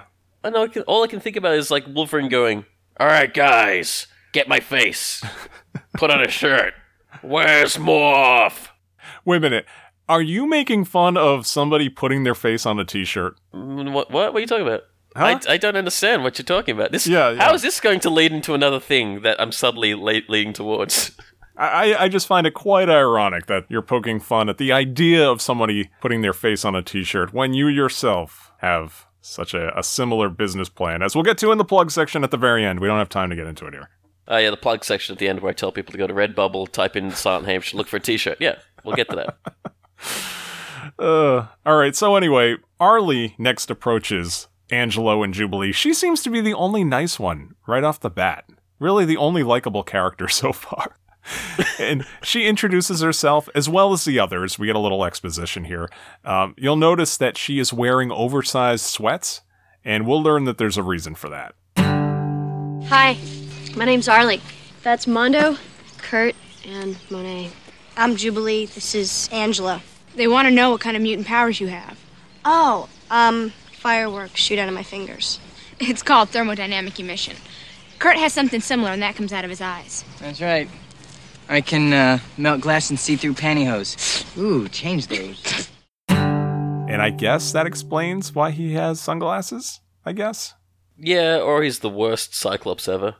There's also a, a commercial tie in to a sunglasses company. We'll get into that as well. So that might be the reason for it. But yeah, he's a, he's a rip-off Cyclops, pretty much. Uh, Kurt's other power that he claims to have is that he can see through clothes, but Arlie denies it, and Kurt's like, well, I'm working on it. You know, he's just a real sleaze in this. Now, the the character, just a profile on this, Kurt Pistorius is his name, also known as Refrax. I don't think we ever hear him mentioned as Refrax, do we? Uh, not really. maybe in passing, but always referred to as Kurt. He's another character created just for the movie. He's used in place of the character Chamber from Generation X from the comics. Do you do you remember the character Chamber by any chance? Uh, he's a dude who has like, was it? He, he destroyed his own body. I think I remember wearing like a trench coat or like a black kind of coat. Like he has kind of a body, but underneath the body is just all energy. Yes, exactly. He's basically a chamber. His body serves as a chamber for intense energy, and it was so much that he actually blew off the bottom half of his face and chest, and could only talk through telepathy. So you can imagine when when they were trying to make a movie of these characters, they're like, "Oh no, we cannot afford this." So instead, like, we get how, how much? Eyeball Man. How much is budget? It's it's it's not that big. All right, eyeball guy. Uh, yeah, that works. Yeah, rip off Cyclops. Fro- frost those tips. so he's he's played here by Randall Slavin. This is the name of the actor here. Now, Skin uh, introduces himself. He explains that he has thermoflexibility manipulation. Basically, his skin stretches. Uh, Mondo cracks a joke about that, and but they decide to play football. Uh, so Monet is the quarterback. She throws a pass to Angelo, but Mondo grabs the ball and runs with it, taking Angelo's hand along with him, which stretches his arm a few dozen yards downfield. And this is, you know, another funny uh, powers moment here. All I can all I can think about is the visual gag where it's like it's somebody just standing behind behind the actor, putting his hand through his arm, and then like they had just to digitally put the the rubbery arm to the other actor that's far away. Yeah. They do that quite a bit here. Oh, yes. So while Mondo's distracted, the rest of the kids pig pile on top of him, and this pig pile is really stupid. They're not really even doing anything. Finally, Banshee breaks it up with a sonic scream. And here we get a little bit of uh, Banshee's powers with a digital effect. kind of waves the air around. You know, he has he blows finger guns when he's done with his power. Yeah, he just he's trying to be like the cool teacher. He's like finger guns, powers, and then the guy with the um, uh, air compressor comes out and blows them all on the ground again. The guy with the air compressor is getting a lot of work. He's he's been a mainstay through Hollywood. I think recently he's now working at uh, on the TV show The Flash. yes. Yeah. Uh, what do you need, sir? Well, I need an outlet to plug in my air gun, and I need probably about five open reams of paper just lying around, please. Okay, so what should we do? Put the camera on the guys. I'll fire the air. Then turn the camera to left, and we'll have our actor there. And it makes it look like he's he's just come into the room. Amazing, amazing stuff. All right, so that night, Arlie is showing Jubilee to her bedroom. This is a room that all the girls have to share. It's like, this mansion is huge, and all three girls have to share one bedroom? It's a dorm room. It, yeah, they're trying to be chummy and you know friends and stuff like that. Uh, and also, I'm guessing the other rooms are all taken because it's so big with all the X Men. yes.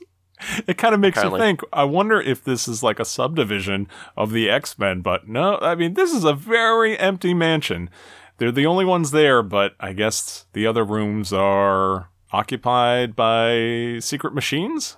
I don't know. Just full of X Men merchandise, arcade cabinets, T-shirts, Ugh. toys. It's just it's just packed to the brim. But also, this room is very dark.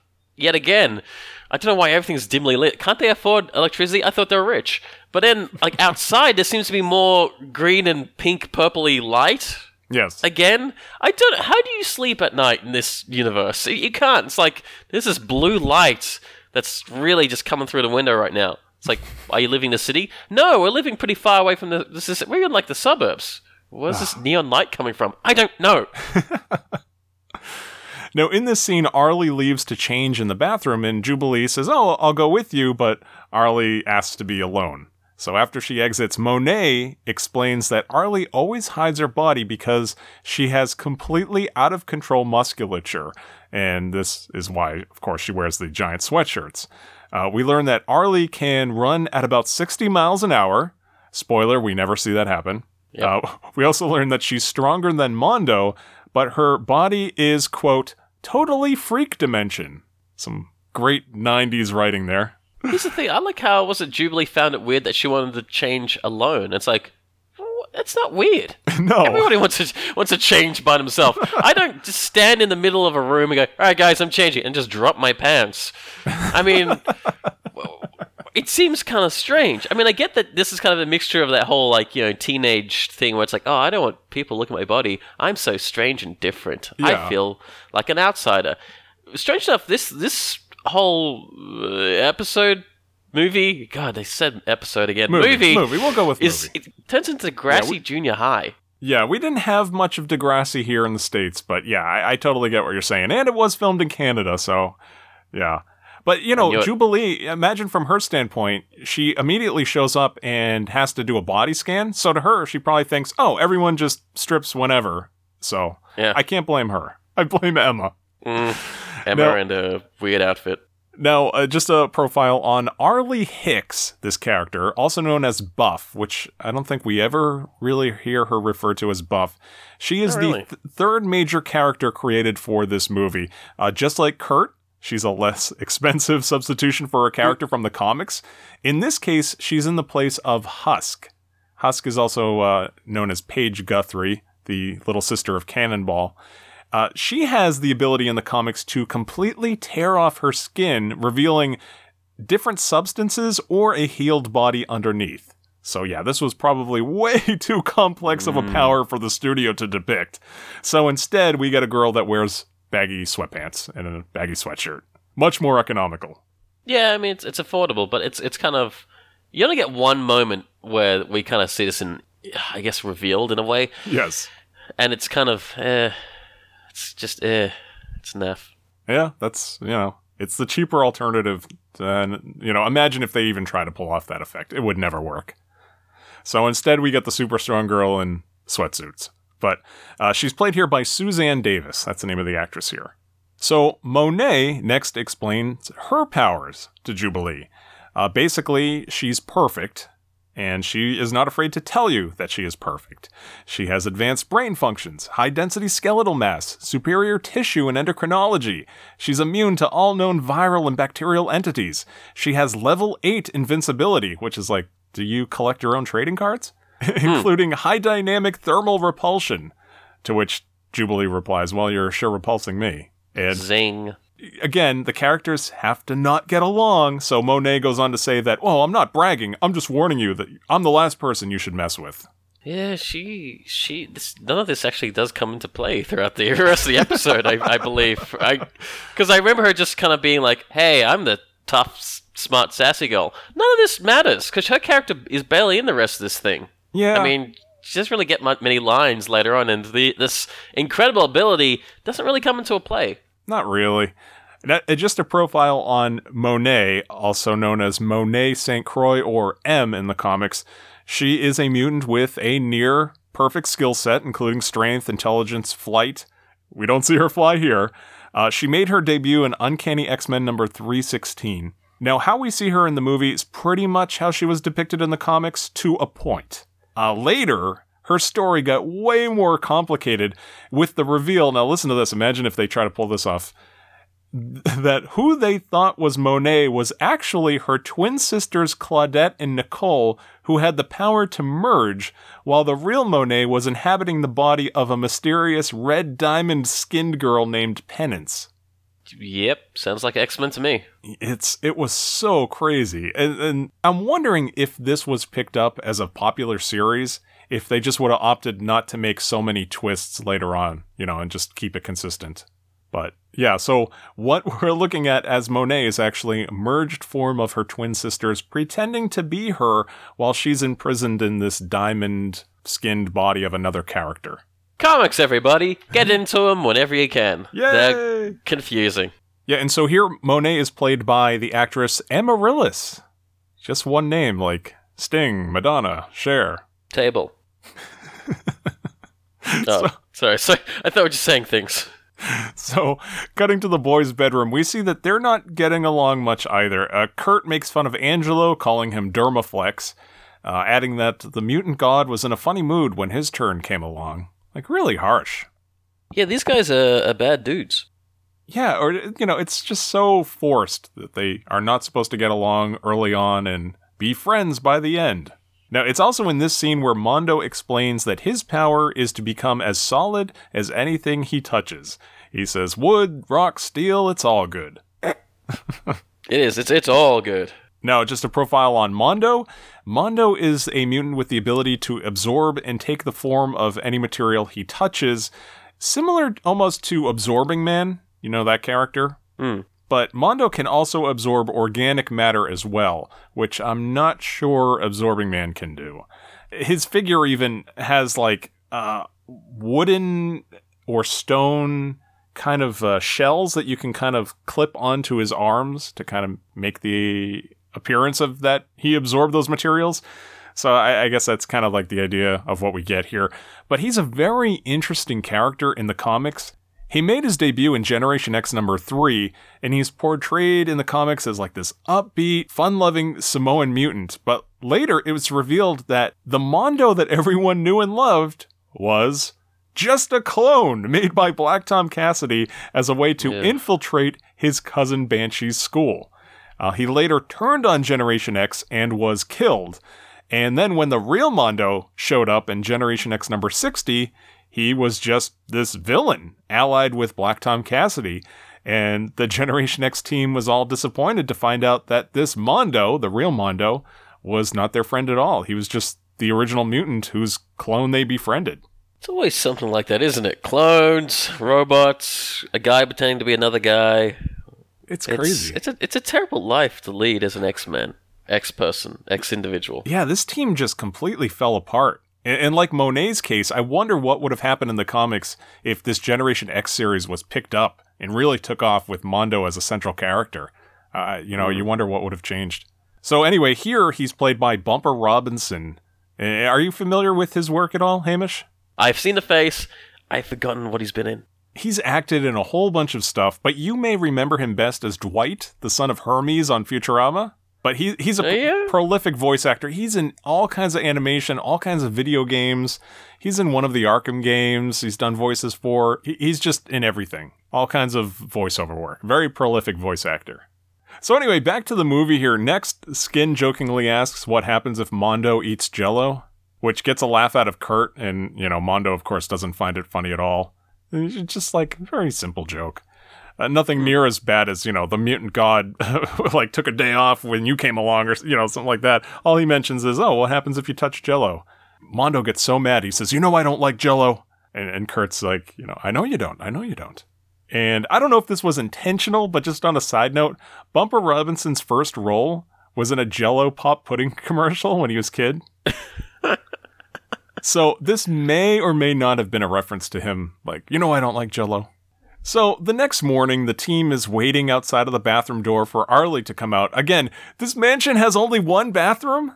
Yeah, What is- remember it's a it, it's it's a mansion with only one bathroom because that's how the designers wanted it. I assume the rest of the rooms again are filled with merchandise, clothing, arcades, snooker tables, fridges. I don't know. I don't know why nobody else is here. Also, they're the only ones again who want to use this bathroom. You don't see Beast turning up or like Wolverine. No.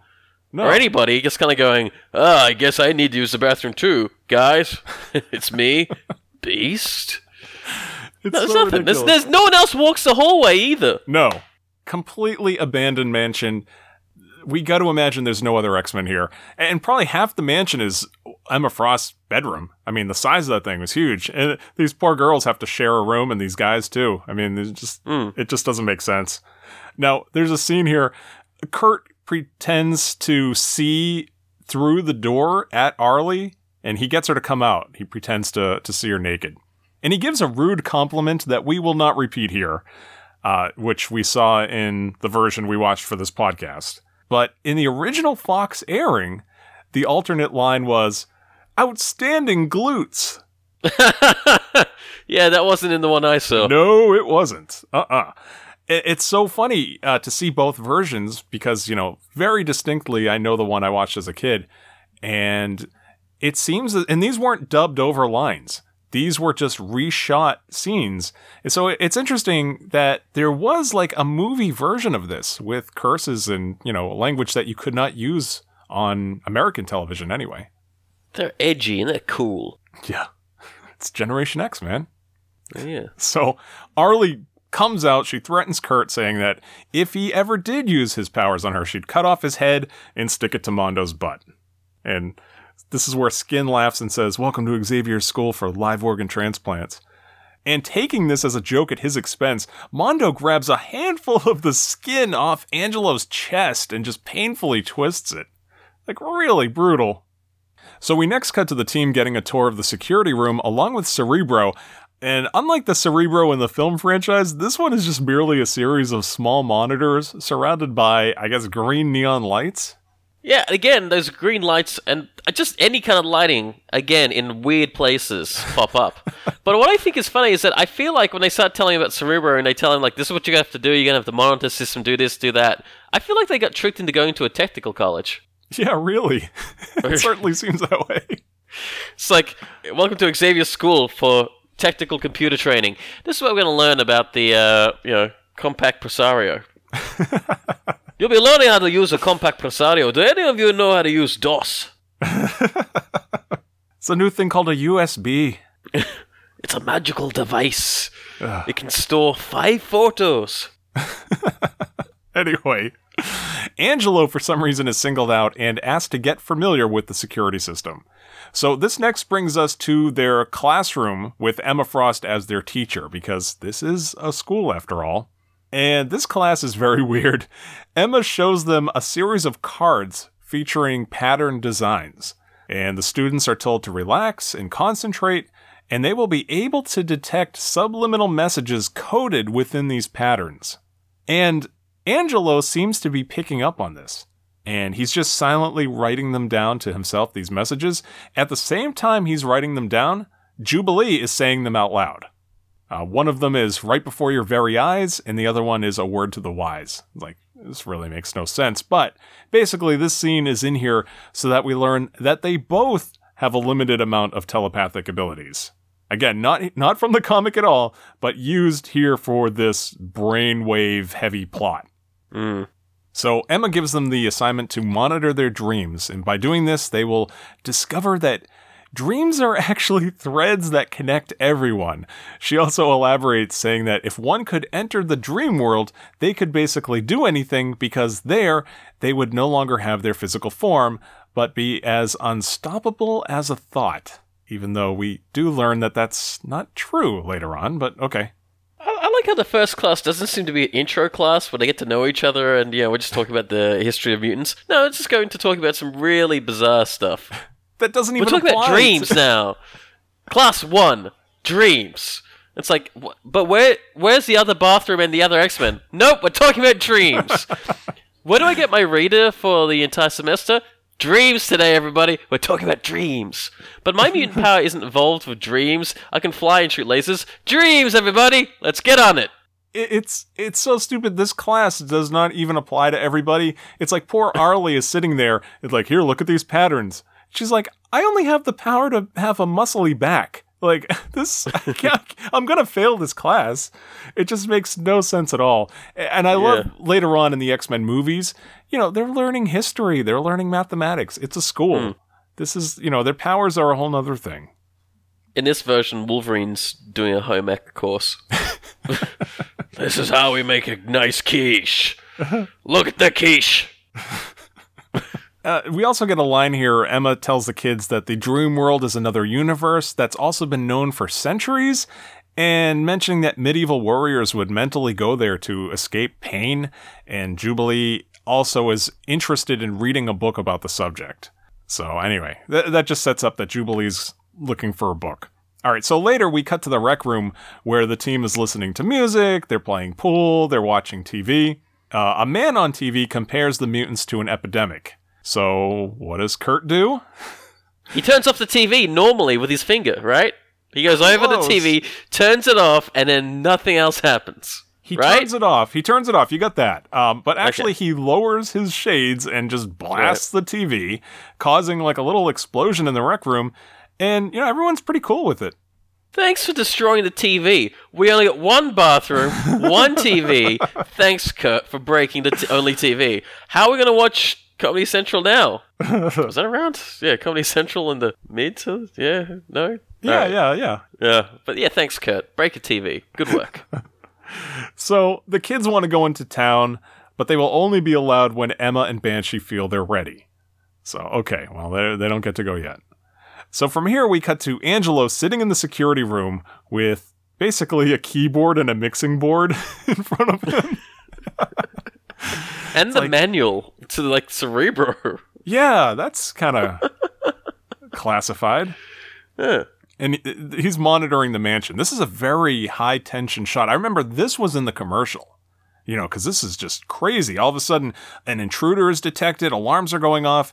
Angelo springs into action. He's furiously flipping through those pages, typing on the keyboard, and shouting commands into his headset.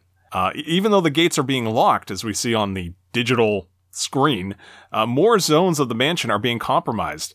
Alarms are going off more and more. Angelo shouts for help, and we read that Arlie, Banshee, and Kurt have been killed. So it's like, what in the world is going on?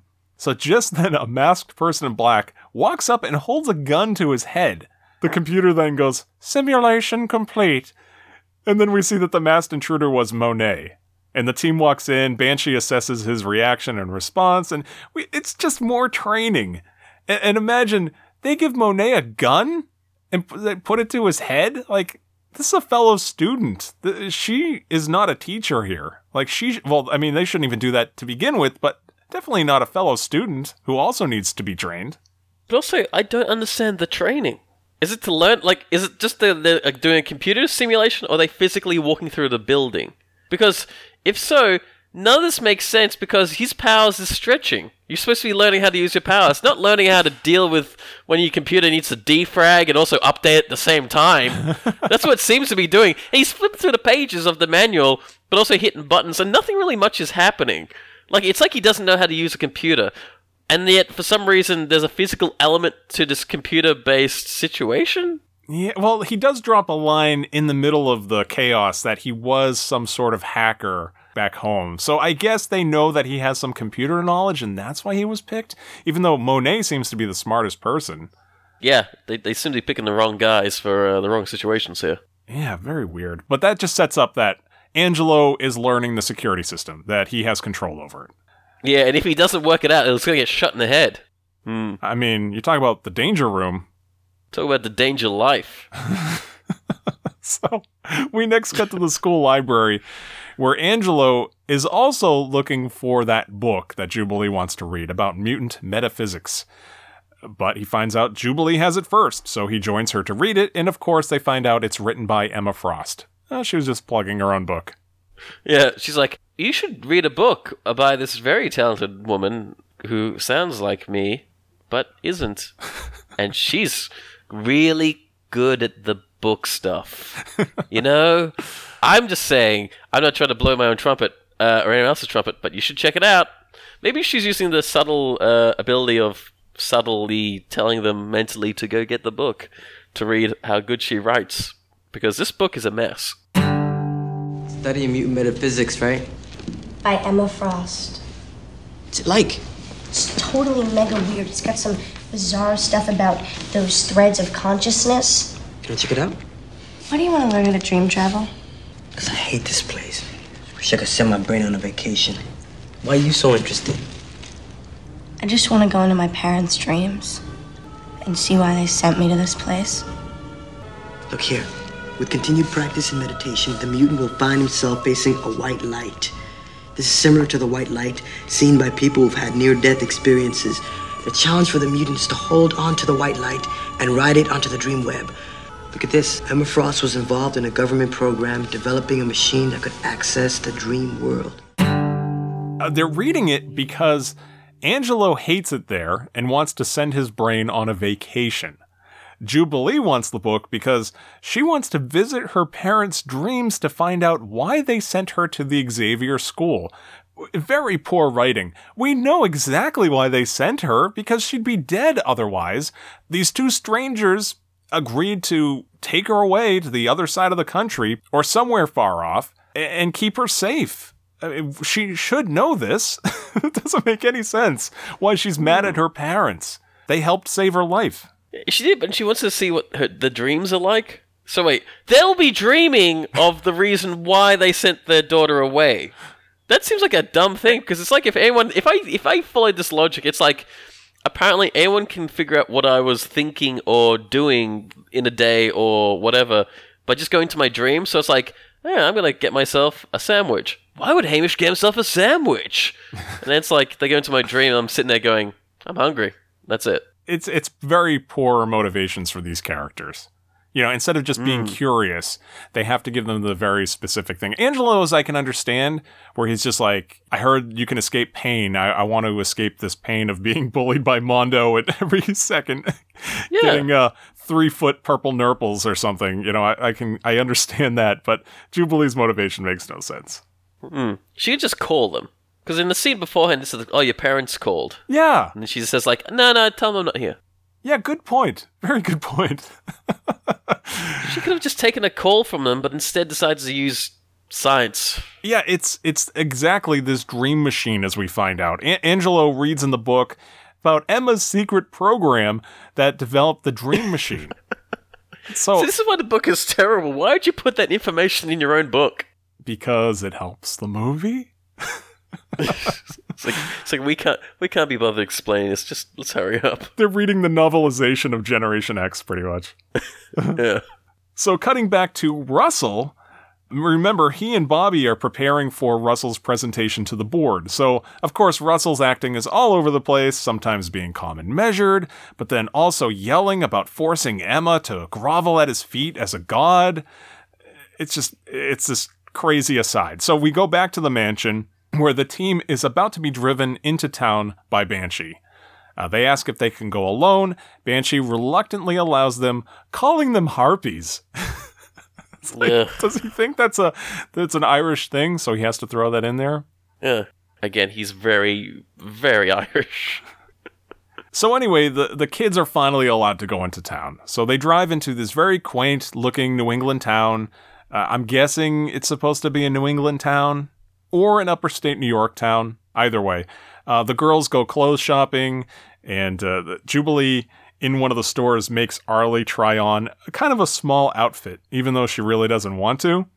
And so when Jubilee steps into the changing area, she accidentally sees Arlie from behind, who they show changing as a massive bodybuilder. Now, again, Jubilee with boundary issues. It's like, let people change by themselves. I know Emma gave you the wrong impression off the bat, but let people change by themselves. Yeah, the effect is basically like she is like the other actress is there in front of the mirror. She pulls up her shirt. It cuts to Jubilee walking in. That cuts back to a, a bodybuilder A as they pull up the shirts. Yeah, with a massive, you know, ripped back, and then cuts back to Jubilee going, "Oh!" And it cuts back to the actress who's put the shirt down. No, she's got the shirt off, but she's covering her front, I think. And then she turns around and goes, "What was it?" She says, "Like, you know, don't you have?" She says something like, "You know, don't you know how to knock?" But the problem Yeah, here yeah. is that we we saw the back of the model, you know, the bodybuilder, and it's ripped. But she turns around, this the other actress, and you can see her back, and it's just like not very developed because it's reflected in the mirror. Yes, exactly. In the mirror, you see her real back. It, it, yeah. Yeah. And according to the director Jack Sholder, this stand-in for Arlie was actually the Ms. Western Canada bodybuilding champion. Wow, they locked her down for like like was it two seconds? Two seconds of the scene. They were in Western Canada, so they went for the best. So anyway, meanwhile, Kurt and Mondo are discussing Arlie's looks because you know Kurt is just obsessed with Arlie, and Angelo looks over and spots an attractive local blonde girl named Kayla, who seems somewhat mutually interested, even though her friends look over and is like, "Oh, he's gross." So we cut to the local diner. Kurt and Mondo spot two local jocks at a nearby table, and they do this like eating contest type thing. Yeah, I it's bizarre. Mondo and one of the jocks, they they take like big bites of their food and then they point to the other person, like, you know, your turn and try to drink everything in their glass. Your turn, you know? It just makes no sense why they're trying to outdo each other. But now everything comes together. Kayla and her friends end up sitting at the jocks table, while Angelo also enters. I, I guess he was kind of following them around. Hmm. The blonde girl's friends even mention that Angelo is just this creep following them. So one of the jocks, Lance, of course, named Lance, walks up to Angelo and invites him to sit at the table. And Kurt and Mondo look on, sensing that something is up. So they pretend to act nice, but of course, slam his face into a banana split. Oh, what a bunch of big old meanies. And Jubilee, who just happens to walk into the diner with Arlie and Monet, wants to waste him, which is pretty funny. But uh, they say, no, you, you know, we can't do that. And Angelo storms out in embarrassment. Aw. Even though Kayla really had nothing to do with it, she really didn't do much to stop it, but she did feel really bad about it. What happened to the cool one? Yeah, the one which had all the powers, M. Well, that's the thing. They don't want to use their powers in public because it is kind of an illegal thing in this reality. Yeah, that kind of goes out the window later on. yes, as we'll see. now, cutting back to the mansion later on, Angelo is once again training with the security system. He does a routine check and he notices that he's denied access to security chamber G110. And this is where Angelo mentions that he has some hacking skills and he uses them to gain a security clearance for himself. Uh, did you see what the security clearance was? It's so 90s. It's 90210. Yes, it's Beta Hexa 90210 because, again, 1996. It's it's so 90s it hurts. okay, was it? It just spits out a key card. Yes. It just just make makes it for you. It's like, all right, cool, ping, here you go. Don't worry about security. They won't check. It's probably the same one that they used for their hotel rooms, the actors. Mm. So next we see Angelo walking the basement hallways, I'm guessing, and using his card to open the door where he finds, of course, a perfectly intact and plugged in dream machine. Uh, evidently, Emma Frost got to keep one for herself for participating in the program. Yeah, I'm surprised she did, like if she knew it was dangerous, why didn't she just dismantle it? Yeah, she doesn't even need not one. Build it. No. There's no point to this. So from here, we cut back to Russell Tresh, now finally making that presentation to the board. Uh, he shows graphs charting the dramatic rise in sales for Slick Lips lipstick and Coffin Nail cigarettes, Virtua Fighter video games, and he explains that he next plans to use a dream machine to enter the dream world that we all share to force people to buy anything he commands them to. So, to next demonstrate the power of the device, he tells the board members that he had visited them in their dreams the previous night and planted a suggestion that they will Oh, have God. an involuntary gastric eruption at 10 o'clock sharp. And of course, they look at the clock, it's 10 o'clock, and they all belch and break wind. Yeah, what? Uh, it's a big like it's not an evil plan. It's just like a dumb plan with also this dumb kind of representation of how it works. Like, yeah, you're all gonna fart. A fart joke. He led up to a fart joke. Yes, can't and, and that's not even mind control. Like that doesn't. No. so stupid. You know, he could have done anything. Like you're all gonna cluck like a chicken. Like he could have done that, but not an involuntary. He even mentions it's an involuntary biological function. It, it just it doesn't make sense. It, like you said, it's a cheap fart joke used to play to a young audience, and we loved it watching it. so good job. Did, did he say he's a theoretical physicist as well? He's a mad scientist, pretty much, this character. I don't think they mention that field. Because I swear at one point he says, I'm a theoretical physicist, Bobby. Oh, he might. Uh, he might then. If he, and then, then it's like, but why are you cutting into a person's brain? Like, why do you want to do that? it's a theory. It doesn't make sense. it's like, this is not Big Bang Theory. You can't do whatever you like and just hope people just go along with it. and then keep going on TV for like many years and wonder why it's on TV. And then sell a lot of things related to that thing, which makes no sense. And then you want a spin off about the one character and he's young. Makes no sense. No. Anyway, back to Task at Hand. It makes everyone fart. Yes. And, and that's the end of that part of the scene. We cut back to the mansion as the team undergoes physical training in the danger room. And with the low budget, it's more like some sort of indoor rock climbing place that they found in Vancouver. yeah, it's true. It's like, wow, this danger room is very limited. It- It's very anything limited. anything they could find. Like so, uh, most of them are doing indoor rock climbing, and one of them is spinning in one of those harnesses within the concentric rings. Do you know what I'm talking about? Like space training or whatever. Yeah, it's like the space training uh, velocity kind of thing. You see them used a lot in um. What was the last one thing I saw? I think the last thing I saw those used in was Gattaca. Oh, really? Yeah, there's like one of the training things. Yeah, I, I've just seen them as like stupid things that they strap people into at like the local fair, you know, and spin them around. So Hmm. it's like probably went to one of these companies like, what do you have that we can rent for a day? They just strapped one of the kids in there and spun them around. Like it's like no danger room training whatsoever. So uh, as this is all going on, uh, sneaking over to Jubilee, Angelo secretly tells her that he found the dream machine that they were reading about in the novelization of the movie that they're in, and uh, tells her to meet him there after lights out. And above them, we see Mondo's climbing. He accidentally triggers this giant log on chains that's going to swing directly at him. He absorbs metal from the handle he touches without really any effect you know, a visual effect for us, the viewer. But the log strikes him and it breaks in half, so that's how we know it worked. Unlike the comic book version, we're not really going to see much of a physical change when he absorbs a, a different material. They can't afford it. No, of course not. of course, seeing what Corman did with the thing, I'm kind of glad we don't see a Rocky version of Mondo, so that's fine. So now we cut back to the board meeting, and uh, this surprisingly ethical company decides that they would never want to make money the way that Russell Tresh proposes. They all agree that he's insane and dangerous, and they suggest that they call the authorities. And Bobby agrees and tells him, you know, he'll take care of the situation. But when Bobby looks up, he sees Russell standing there with the dream web behind him. And again, I don't think we've described this yet. The look of the dream web, as it's called, basically a very crappy video effect of like white glowing pathways in a black void with kind of just like a glow at the end of it, pretty much.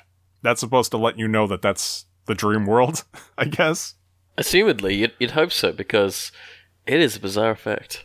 It, it's really stupid. So, yeah, Bobby sees it and he looks down and, oh, he's in his pajamas. So Russell reveals, no, you, this isn't real. You're in the middle of an anxiety dream.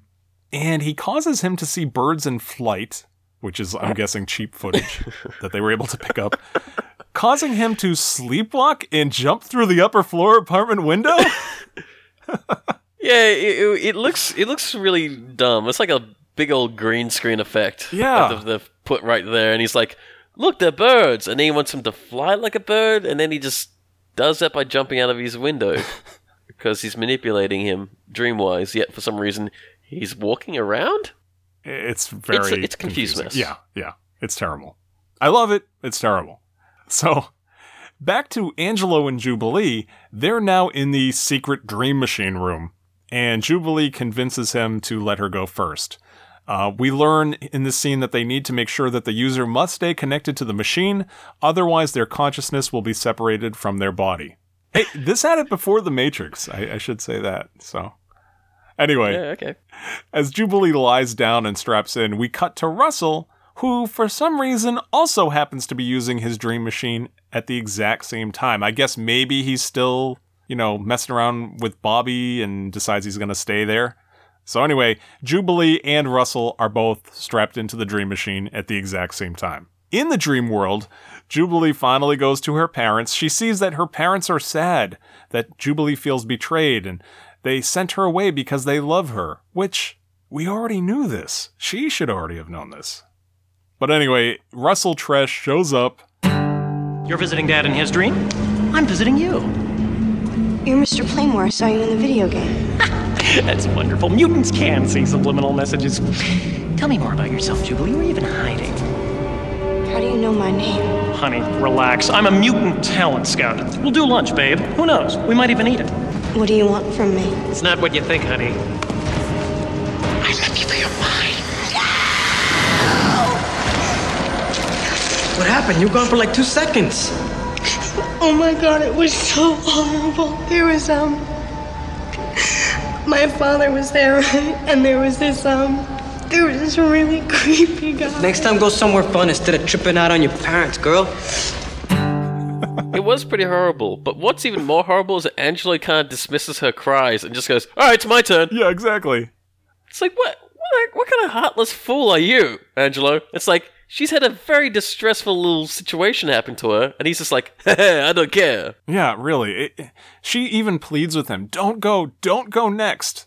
But he wants to. Uh, remember, he wanted to go on a vacation, but now his ideas have changed. Now he wants to track down the blonde girl Kayla that he met earlier in the day. So Uh, what a. Cr- I like that. It goes from one creepy guy to Angelo being the creepy guy. Yeah, exactly. Uh, two creeps in this. So we cut to Angelo in the dream world as he's standing outside of Kayla's bedroom. Yeah. Now he he's in the dream world. He can do anything. Like he could meet her on a beach or something. But no, he wants to be outside of her bedroom window. It's like just because it's her dream doesn't mean she's sleeping in the dream world. But that's how they frame it here. It's really terrible. And what's he gonna do when he's hanging out the window? Just look? I guess, or wait, you know, knock on the window and wave. so stupid. Freak me out. But of course, this is interrupted also by Russell Tresh. Russell offers to play Cupid for him and introduce them. As Russell and Angelo talk in the dream world, we cut to the real world where the police are showing up to arrest Russell and disconnect him from his dream machine, which, you know, as we established earlier, separates his mind and body. So immediately, great acting by Matt Frewer, he sits up in a catatonic state, blinking, while we see the dream world Russell screaming and flailing as he falls into the dream void. Yeah.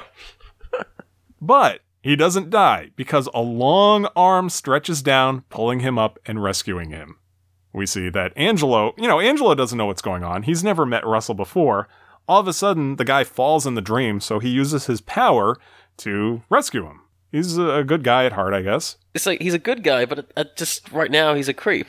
Like he was a creep before. He's going to kind of you know creep on that girl he likes, and he saves a random dude that who was who came out of basically nowhere. Yeah. Yeah, er- everything should have tipped him off that this is not a good idea. Hmm. Russell thanks Angelo, kisses him on the forehead, and wanders away on the dream landscape.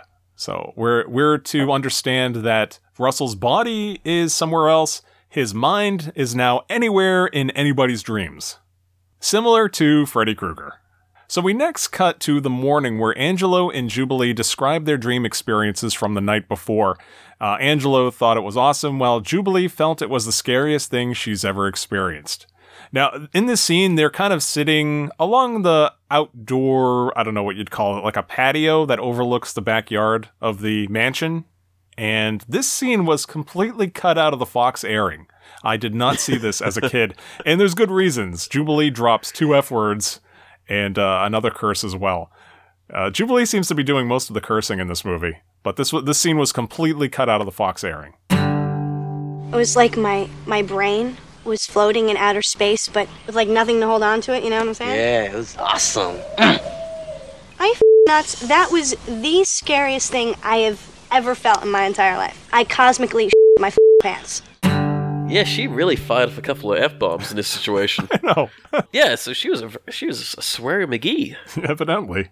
Uh, I guess, like I said, there may have been a movie cut or just an international cut, but that certainly did not air on Fox in its one airing.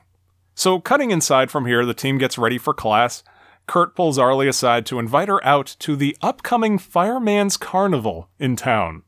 Arlie declines, assuming that he and Mondo are just planning some sort of prank, but he promises it's a legitimate invitation and hands her some flowers, to which she smiles. So, okay, she's warming up to this other creep.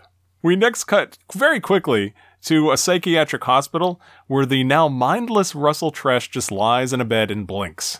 So that's okay, we, we get it. So from here, we cut to the Fireman's Carnival. It's uh, just this outdoor local fair filled with rides, games, food stands, clowns, and the entire Generation X team, you know, minus the teachers, arrives to have some fun.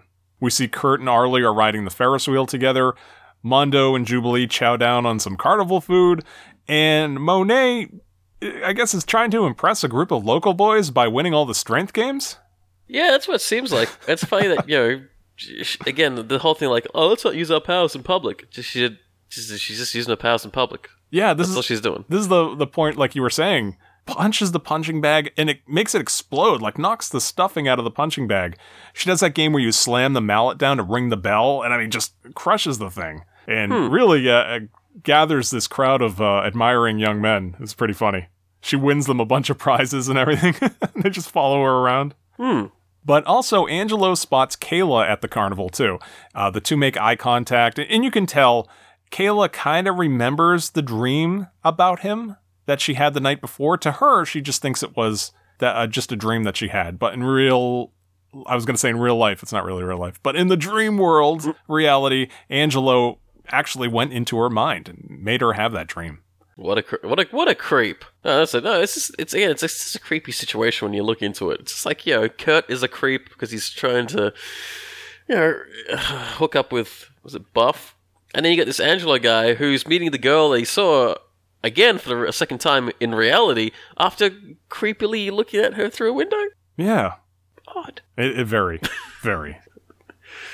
So later, she finds Angelo apologizes for the banana split incident because she knew what was going to happen, but she was too afraid to stop it. Uh, they both agree clicks are the worst, and they take a walk together away from the crowds. Also, away from the crowds, we cut to Kurt and Arlie as they're now alone in the car kissing.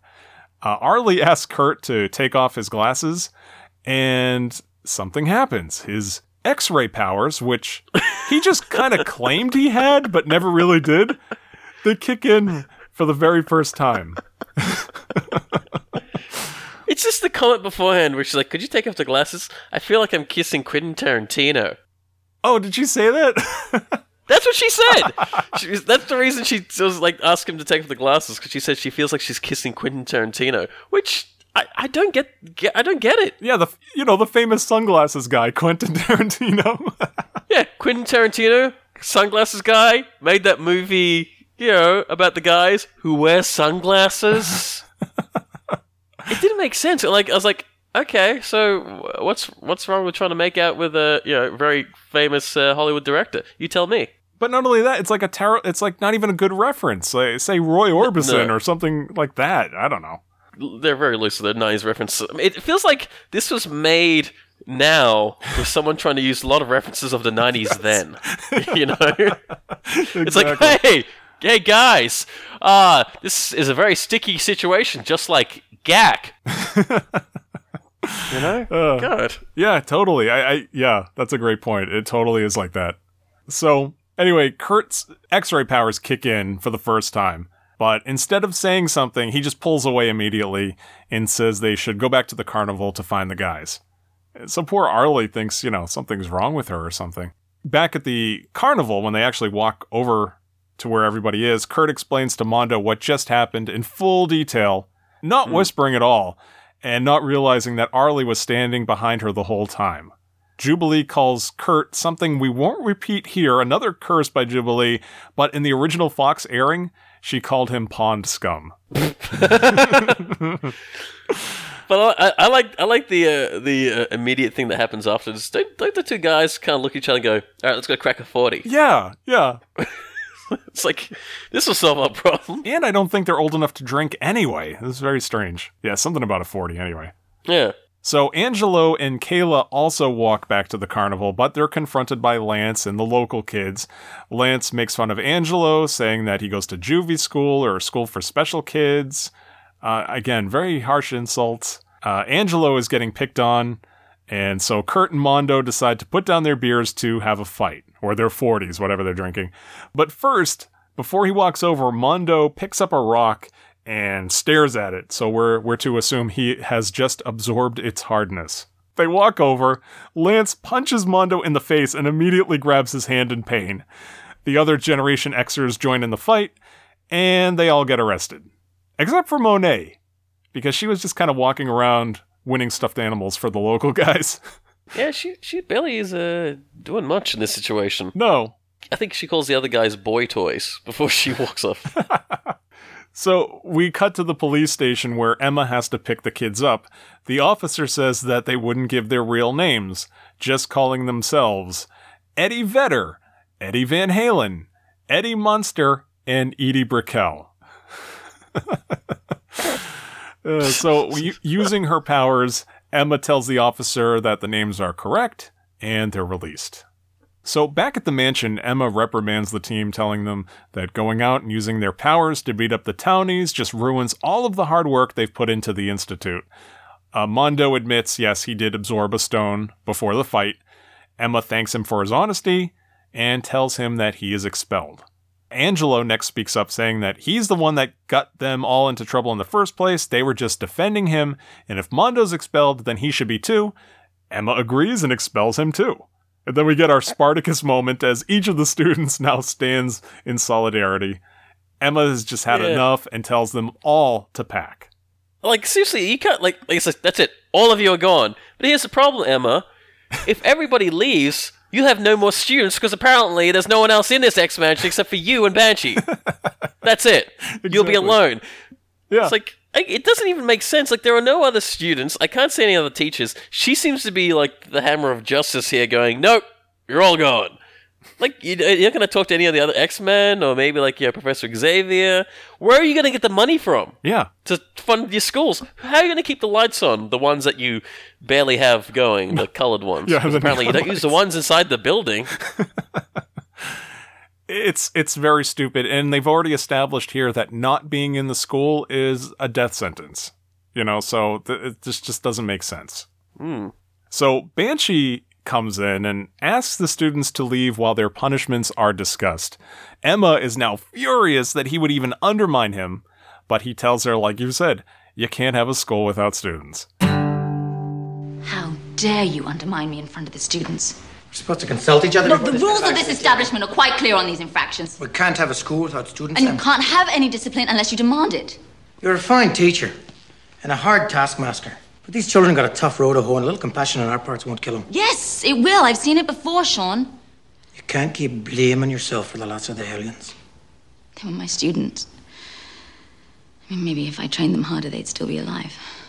Banshee tells her that she can't keep blaming herself about the Hellions. And, and again, as I mentioned before, this is a reference to her first attempt at leading a, a team of young mutants, and they all died. It's very interesting that they would even bring the Hellions into this continuity. It's it's very weird to be that accurate to the comic books for this. You know, it, it must have just been a nod for the fans, you know, a nod to the original comics. I, I just found that line very odd. And, and for somebody watching this for the first time that's not a comic book fan, they're probably like, what does that mean? Yeah, it's the whole setup because again, like they thought it was going to be a TV series, so it's just like, oh, we have to have, add some mystery here. yeah, definitely. Uh, That's probably what this is. They, they would have to explore this going forward. So Emma wants them to learn responsibility and teamwork, and Banshee points out that they all stood together. You know, that's something they wouldn't have done a few weeks ago. So Emma relents, agrees to let them stay, and their punishment ends up being grounded for a month. Better than death, I would say. Do you know what was a what, what's better than being grounded? A, a dance sequence. we'll get Which that. immediately happens after this, right? yes. Yes.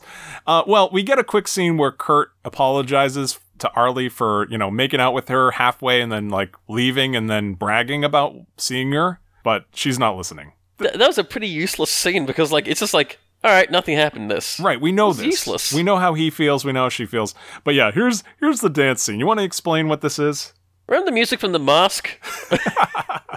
from that one dance sequence they had at the Coco Bongo? Basically, it sounds like that, and instead of having the mask, they're in out in a park or some sort of jungle area. Yeah. So it's our friend Skin, Angelo, and he's a blonde lady-like friend. And apparently, like they don't explain this is the dream sequence, right?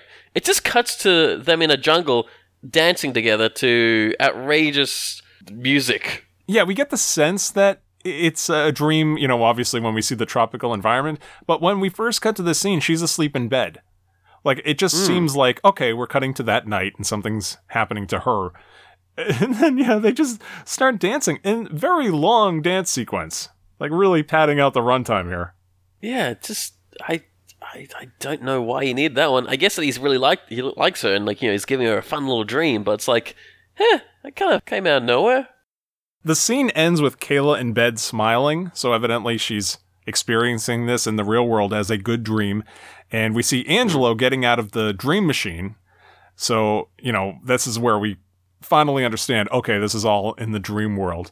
Now, after going back to his room, Angelo goes to sleep for real, but finds himself back in the same dream, only Russell Tresh is now there to meet him.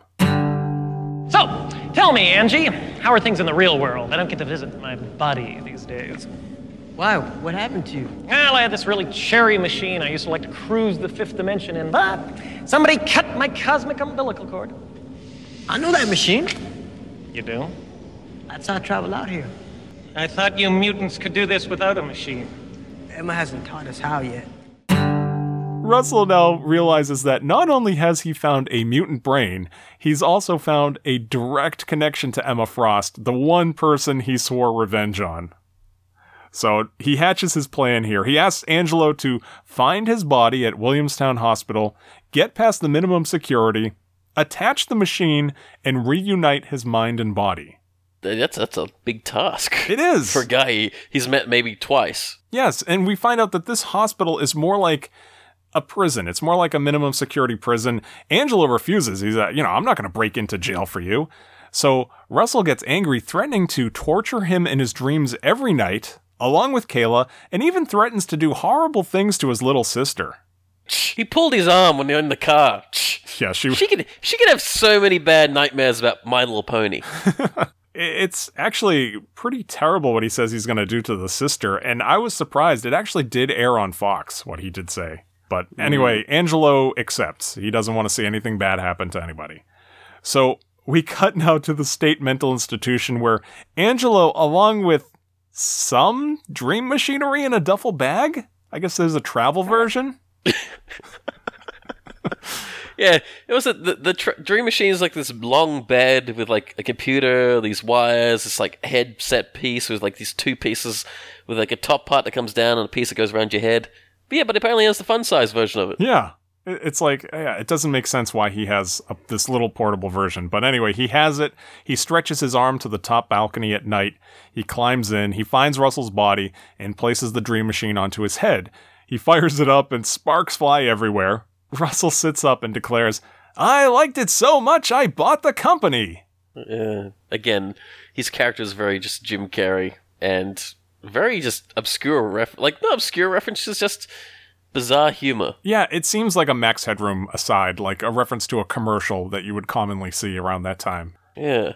So after scaring away a hospital employee, Russell asks Angelo for one more thing his brain. Ugh. Yeah, the, the the creepy way he pushes him against the wall after does it pretend to be a zombie waking up in his bed and scaring the orderly? yeah, yeah.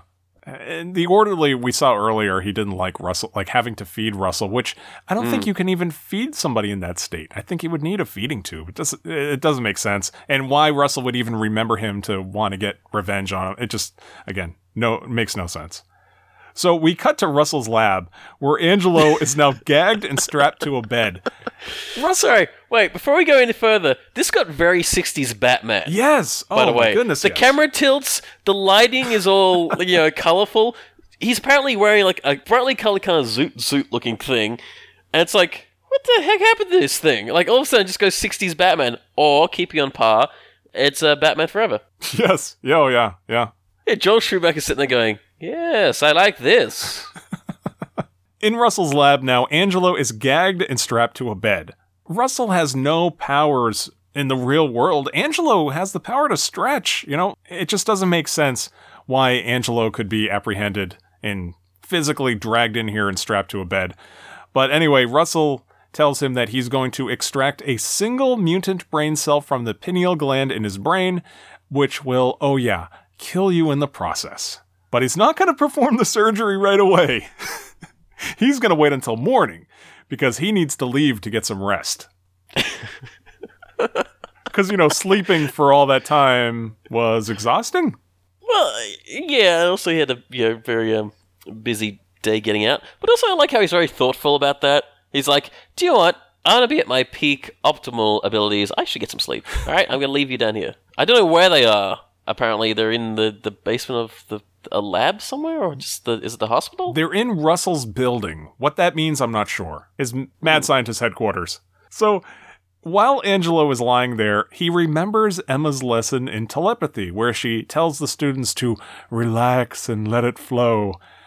So, while concentrating on the white light in his mind, he's able to project himself to Jubilee in her bedroom, telling her to tell Emma that he's getting his brain operated on at dawn. He's like, so come at dawn and help me out then. By dawn, it's like, or right now. yes. Just leave the building right now, please. And it's so dumb. And this is this is why we need to establish a million times leading up to it that Jubilee has a little bit of, you know, mental powers and so does Skin, so that we can get this scene where he can appear to her telepathically and give her this one brief message. Interesting moment here where Jubilee sees this vision of Skin in her bedroom, and she calls him Skin by name. I think this is the first time we ever heard his code name. It must have been in a scene that we didn't see where he adopted the name Skin and she called him that. Mm-hmm. kind of strange. For somebody not familiar with the comics, they would be like, what is she calling him Skin for? So from here, Jubilee wakes up Emma and Banshee and basically explains the plot of the movie to them up to that point as they walk downstairs all in their pajamas. All right, well, Skin found your dream machine and we were messing with it, going on to that dream web that you wrote about. I should have destroyed that machine. Yeah, well, this other guy must get the same catalog because you are not the only one out there with one of these machines. There's this really creepy guy, and he's got skin, and he's gonna cut open his brain. Russell Tresh. Who's that? Russell Tresh, he was with me in the program. He formulated some very powerful theories on mutant psychic potential. So Emma decides here that she'll have to use their powers to open up the doorway to the dream dimension. And Jubilee, speaking for the audience, asks, But I thought it only exists when you're sleeping. And Emma replies, Uh, it's another dimension. It's always there. yeah, it's like it's just like it's another dimension, and I'm thinking like they're all standing about and getting ready for something, assumedly. And she says like she's gonna open a doorway. I'm like, in their minds or like a portal or what? Right. You know, it's just like I'm thinking it's gonna be some sort of CGI thing, right? That's what you, or you think like, all right, we all have to sleep at the same time or something weird. It just doesn't make sense. So, uh, just so we're clear at this point of the movie on the concept of the dream world, it's another dimension that can be accessed by dreams or technology or by someone with the mutant power to make the doorway to it appear. so while Jubilee goes to wake up the others, Emma tells Banshee that she's worried that Russell may have spent so much time in the dream world that he has mutated and developed the X Factor on his own. Like, whoa, wait, wait, wait, wait, wait. When did this become a thing? Scott, didn't you know? If you can get the X Factor by just doing something a lot, uh, or standing next to a microwave. That's that's how it works. Well, I, I sleep daily. I haven't mutated yet. Like this is this makes no sense. Like, oh well, he's been in the dream world so long that now he's going to slowly become a mutant. Like, what? Why? I don't know. Just so they had something to do. Just- the problem here, though, it doesn't really affect the end result of this entire situation. No, not really. Even though he, he may have these like X powers, they don't really improve his situation. We next cut to Banshee giving the team an impromptu commencement speech as they stand assembled in the danger room. This is a strange kind of commencement. But we live in strange times. I just want you to know that we're proud of you. Do your best. One last thing. Once I open the doorway, I'm going to try and bring his entire building onto the Dreamweb, because I don't want him to know what we're doing until it's too late. I will be using all my powers to keep the illusion on the Dreamweb, so I won't be able to be with you. If at any time you see the doorway reopen, it means that we have won or lost. But it will be your last chance to get back home. That's very like that doesn't help at all. It's like, all right, I'm going to open the door again. That means we've done good or bad. I don't know. Whatever. Yeah, it's it's, like this doesn't help. I've heard clearer directions on Legends of the Hidden Temple. yeah, my uh, my graduation was not like this. Well, being told that you're going to have to fight a dream guy. Yes, yes. Our, our principal did not open a portal for us. Well, that's a shame. That's a shame.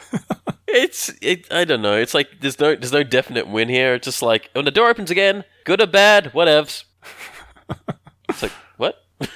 Anyway, okay, so seeing possibly now his last chance to make things right with Arlie, Kurt speaks up to apologize and to tell her the truth about what happened in the car, at the carnival, how the x ray power kicked in, and that's why he pulled away. He didn't see anything.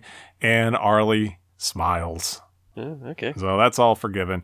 So next, Emma opens the doorway, which basically looks like a bright light in a fog machine filmed from around the corner at the indoor rock climbing place. because because that's the thing. Like, when, I, when when she said a door, I thought me, like a metaphysical kind of door, but it actually is a door in the building. Yes. Ah, here it is. it's been behind this wall the entire time, like a secret cave of treasures. This was not a sliders portal, that's for sure. No. So, cutting back to Russell, he's now, you know, well rested. He's about to drill into Angelo's forehead, stopping only to tell him that he hates his hair. And he even takes out a straight razor to do something about it. It just he wants to, he wants to give him a haircut. He's gonna kill him. It doesn't matter about his hair. It just buys the team a little more time, I guess. He's interrupted by a flash of light and the appearance of Jubilee. And she fires her blasts at him. Then Mondo kind of just throws him into some equipment. And Arlie grabs him and tosses him into some more electrified stuff. No one Yeah, it seems to be a lot of sh- uh, shoving and pushing and sparks for this. like, it's not like a, like not like a cool kind of situation with like Wolverine and Mystique. It's just like ah, bonk, ah, smash. Yeah. It's it's a terrible fight. It really is. Kurt then runs out in front of him, and instead of using his eye beams directly on Russell, he uses them on the pipe above him, causing it to break and bump into him as it swings into the floor. What was that? Like a steam pipe or something? it's so stupid. Yeah. I just realized uh, it's all very steam piping here and all, um, you know, like a, a underground kind of uh, piping steam service thing, like uh, the Freddy Krueger situation. Ah. You know, when Freddy Krueger drags people to his world, it's got like a lot of pipes and it's like, you know, looks like an in, you know, little industrial basement area, sub basement of some building. When you're directing, you go with what you know, I guess. Hmm. So, of course, from all the shoving and bumping, Russell is pretty unscathed. He climbs to an upper floor where now Monet is waiting for him. Uh, she kicks him in the stomach into a furnace door, which then opens. So then Russell runs over and throws Monet into the furnace, but Banshee catches her. Banshee then screams at Russell, which pushes him through the brick wall and out into the void of the dream web. Uh, the team then kind of assembles, thinking the ordeal is now over, but nope. I don't know why, but Russell's hand now appears, slowly climbing back, along with a giant projection of his head. I don't know why. yeah, it's, it was just confusing. I, I get like he's trying to trick them where it's like, oh, look, I'm my normal size, about to climb in, and then it's just his massive head. Yeah, and I, I guess this is tied to that scene like we were talking about where Emma's like, "Oh, uh, I hope he didn't mutate," because it's this point where Russell realizes that he has in fact mutated in some way. Uh, he appears now back in the building. We're never shown him actually climb in, but he does, saying that he's feeling seriously omnipotent. This is also accompanied by wind and electric sparking. That air compressor guy really getting a lot of work today. All right, guys, this is the big moment. Let me uh, show you how it's done. so Angelo now sends a mental message to Emma asking for the doorway to be reopened, which she does. But she also brings herself to the dream web to face Russell herself. Emma explains to Russell that she doesn't intend to escape, only to take him down with her. But refusing to let the bad guy win, Angelo stretches his arms at Russell, wrapping him up and causing them both to fall into the void. Do you know what my favorite part about this? Angelo's over the other side of whatever it is, like here, he's like 100 yards away. Yeah. He stretches and his arm stretches. Only his arm, but in the scene from behind Russell, you can see the arm, but also his shirt is in the shot. Yes. Like the you know, the rolled up part of his shirt is in shot. So it's like, um, did he stretch your entire shirt as well? Because that just kind of seems to be there. Like it's just in shot. I know it's a mistake, but it just seems it just threw me out. Yes. Just threw me out of this imagination. yeah, of course. But did you what did you think of the effect? Yeah, this is probably the best effect we get in the movie. I think they spent all their money on this. Yeah. It's kind of like it looks like somebody flinging around linguini around somebody. Yeah, yeah, exactly. So yeah, he just like completely wraps his arms around him many, many times. Uh, you know, it's a a cheap CGI effect, but it works. So the rest of the team, they all kind of just stand there and stare for a moment, thinking that those two have died. But up from the darkness comes Angelo's outstretched hand as he climbs back alone. Uh, they then slowly walk back out the doorway, and we fade to black. so I guess he just unwrapped himself and shook him off. Is that how- Yeah, and came back. yeah. All right, so now we get our end scene. Uh, this scene, I guess this is going to set up the possible series to follow. We get this scene to start where the team is assembled in the mansion foyer, sitting on the floor and playing some sort of complicated Magic the Gathering type card game. Again, this is 1996. They want to let you know. I want full enlightenment. Dr. D's gone corporate. Can you dance? Cap him with a necro buyout. Bam. A causal defenestration, chica. Transparent. Call it. Zap. Oh, chemical marriage? I got Francis Bacon. Zap. Ooh. Yeah, I didn't understand what they were doing. They were just throwing down things and saying "bam" or "flash" or like these these perfectly made shiny little cards with was it historians on it? It's like what? Yeah, it's like, excuse me, but like, yeah, it's like they're playing a game and then apparently somebody loses. I don't know how, and he throws the cards down. It has like the uh, Generation X logo on the back. Yes, this is the logo exactly from the comic book. In fact, when you bought the Generation X action figure, they had a, like a plastic stand that they could stand on, and it was this logo. So yeah, it was funny that that logo does appear. Yeah. But the game is interrupted as a figure is seen silhouetted in the doorway, and uh, everyone is uh, shocked, and they slowly look up, and we see that it's Arlie, dressed in a very uh, bright red and yellow superhero costume, along with an X logo belt. And uh, Banshee asks, you know, what do you think of your new uniforms? As everyone smiles. and throws up at the same time because it's awful. And also, Yes. it doesn't make sense because all of a sudden now she's very confident that she's going to wear an outfit. And is that belt flashing? Oh yes, very reflective X belt. It's like, why? Like, I know the outfit looks very much like, you know, the kind of Generation X outfit in a way. But at the same time, really hurts the eyes. Yeah, you can see why at this point we didn't realize, like, uh, not until Bryan Singer a few years later, we saw how a grounded reality would really work for these characters. Dark uniforms, and we get the line that Cyclops says in that movie, What do you expect? Yellow spandex, you know. Ha ha. But here we get it. You know, here we practically get the bright yellow spandex. Uh, I think I even uh, messaged you before we recorded a picture of Husk from a trading card around this time. And Yeah. Husk is pretty much wearing exactly Arlie's uniform here. This is directly from the comics. I, I thought that was kind of cool at the time as a kid. Like, oh, okay, yeah, you know, this is the, the actual uniforms.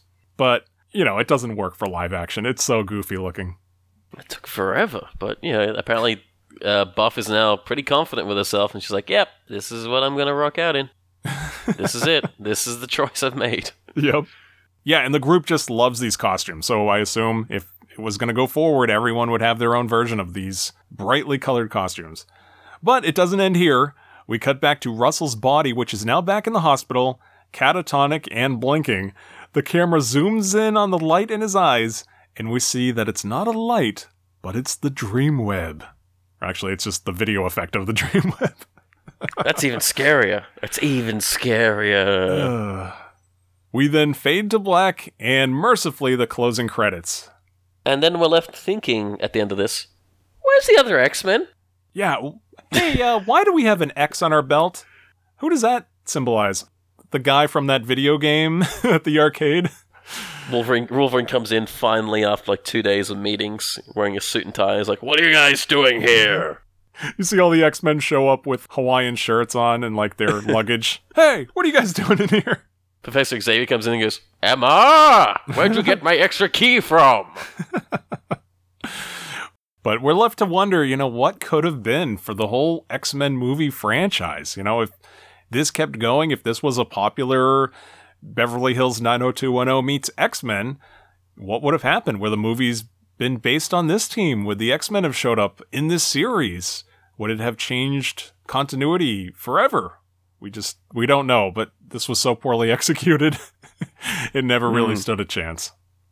No, I, I think this show would be um, if you had the uh, X Men movies. This show would be turned into kind of like the Agents of Shield, where it's like, hey, oh yeah, we're, we're part of this situation. Yeah, we're totally a part of those guys. Oh man, he there's Wolverine out there outside the window that you can't see. He's on his bike, being cool. Ah, ah, Wolverine. Yeah, you know, they would have faced a generic villain of the week. Maybe it would have been someone from the comics. Maybe it would have been another Russell Tresh. I'd, I'd say they would have moved locations to somewhere like Miami. Like, it's like, you know, the intro would have been like, "We're the X Men." Well, the next generation of X Men. We can only imagine.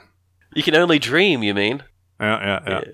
No, I got to mention too. There was a, also a sweepstakes tied to this movie. Uh, there was a print ad that ran, and viewers were encouraged to go to their local comic book shop and pick up an entry form or just mail in a three x five index card on which they had to answer the following questions: One, who is your favorite Generation X character? Why don't you answer, Hamish? What do you think? Out of these guys? Yeah. Oh my god, the the guy with the air compressor. He's the best. Okay. air compressor guy. Number two, should Fox make Generation X an ongoing TV series or what? Or what? What? that's how they. That's how it was phrased. Hey, should Fox make Generation X an ongoing TV series or what? No. Uh, and so the and three, four, and five were you know where do you buy your comics? Where is the store? What's your age and all that stuff. Place old enough to know better.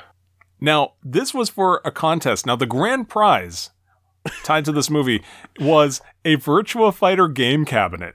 Oh, sweet. and you could also win the Generation X prize pack, which consisted of a Toy Biz Generation X action figure assortment, which, by the way, the figures shown in the ad are Jubilee, who's in the movie, mm-hmm. Chamber, who isn't, Penance, who isn't, Phalanx, who isn't, and Emplate, who isn't. It doesn't. It didn't make sense. Like you saw these characters, like who is this? You could also win a Generation X logo copper pin, a Marvel Overpower starter deck. I don't know, do you remember Marvel Overpower? Um, vaguely. I remember was- a lot of foil cards. It was basically their attempt to capitalize on the craze of Pokemon cards and Magic the Gathering cards. Like they they should have been playing this game at the end of the movie. Hmm. And also you could win one pair of Gargoyles Performance Eyewear sunglasses, which I'm guessing are what Kurt is wearing in the show. That has to be, right? I, I'm going to say yes, but also at the same time, no need for those because uh, the guy in the show seems to be a jerk creep, and I Yeah, don't want to be associated with jerk creeps. So yeah, not the, not the great thing, not not awesome, you know. No. But hey, they they they're really trying to hype this thing up. They also had here as prizes an MCA Records Saturday Morning Cartoons Greatest Hits CD. No idea what that is. An MCA Records Saturday Morning comic book. Again, no idea. A Sega mm. Virtua Fighter Limited Edition comic book. Didn't know there was such a thing. And a Generation X black and white cast photo. Because they're so cheap, they couldn't afford color. And I don't even know if it's autographed. It might just be a cast photo. So it's so cheap. just a spare one that they had. All right, and that does it for Generation X. It's such a big movie from my childhood that's so crappy, but you know, I love it just for the nostalgia factor alone, and I'm one of the very few I have to imagine. But Hamish, what, what do you think of this movie now watching it for the podcast? Never again. I watched I watched this thing twice. Uh, first time was pretty hard to get through because of those '90s reference, and I'm just sitting there going, "No, I just just want to stay away. I can't." And so I got through that, and then I watched it last night again because you know I, I, I've gotten through the pain.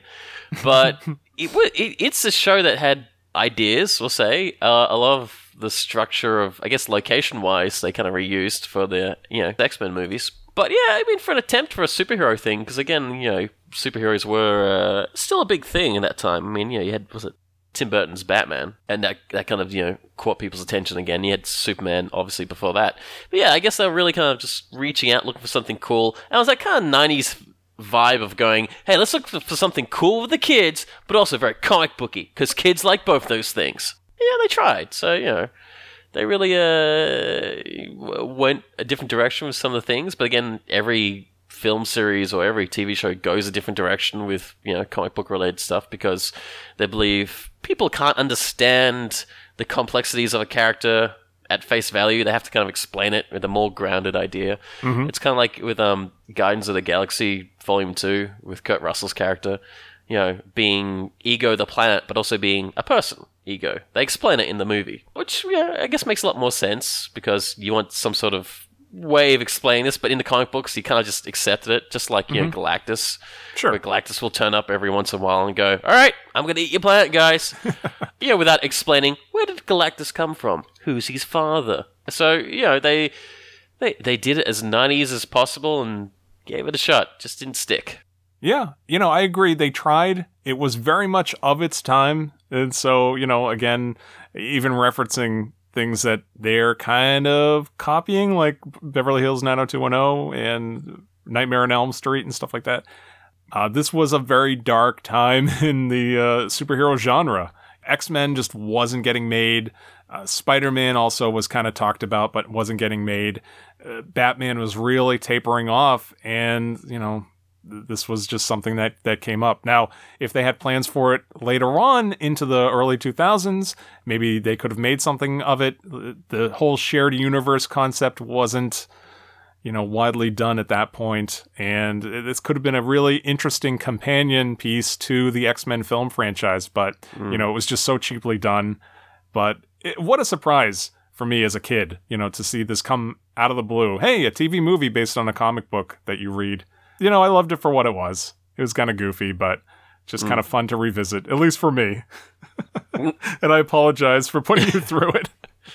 It's not like uh, I, I'm, I'm not. It's not saying it's you know it's painful, but I can understand that you know we all have this nostalgia in our minds of you know what we really uh, liked as kids. So comparing it to what it really was, you know, we're, Yeah. we're so desperate for like you know new cool stuff.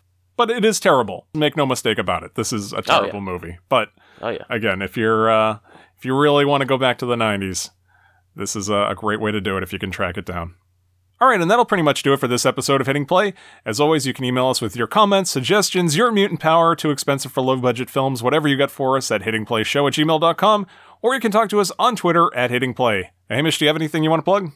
You can find me on Twitter at hitting at uh, I'm gonna say Twitter at hitting play. You can find me at hitting play, making comments about other things. Sure, Sure. But actually, you can find us now on the uh, hitting play subreddit. Yes. Yeah, if you want to leave a comment or you know tell us what we're really getting wrong, you know we'll we'll hear it. I am a moderator on the site, so I can delete it if I want. Not saying I will. I'm just saying give it your best shot. But you can find me on Twitter Sure. at Silent Hamish, Instagram at Silent Hamish, uh, on uh, Facebook at Silent Hamish Art. Uh, you can also, if you want, what we mentioned before, you can buy a T-shirt if you want. The Silent Hamish T-shirt. Just go to Redbubble, type in Silent Hamish, and you'll find uh, a, a couple of things I've created. If you want to see what I look like on a shirt, and you know, be just a cool styling cat. Also, I realize I think I diminished the value of those things now. I just said cool styling cat. God, I, I'm, I'm sound like I'm, I'm not with the kids. What's, what's wrong with me here? But uh, yeah, there's a shirt there. You know, you can be as cool as Kevin when his Silent Hamish shirt. But Yes. yeah, look us, uh, uh, check us out or whatever, and you know, find me up in there. Send me messages. or yell at me. One of those. Very good. Uh, I'm on Twitter as well. My name there is at MC and Friends. You can follow me there. Uh, I am also on Instagram. There I am MC underscore and underscore friends. There I post drawings and uh, little humorous flip page animations that I used to do on Vine, stuff like that. So check me out there. Uh, if you listen to us on iTunes, please subscribe and leave us a five star review. It helps us out, and if you do, you will get a shout out on the show. Uh, if you don't want to write a review, there's even a tap to rate thing. You can just click five stars. It's very, very easy, and it really does help us.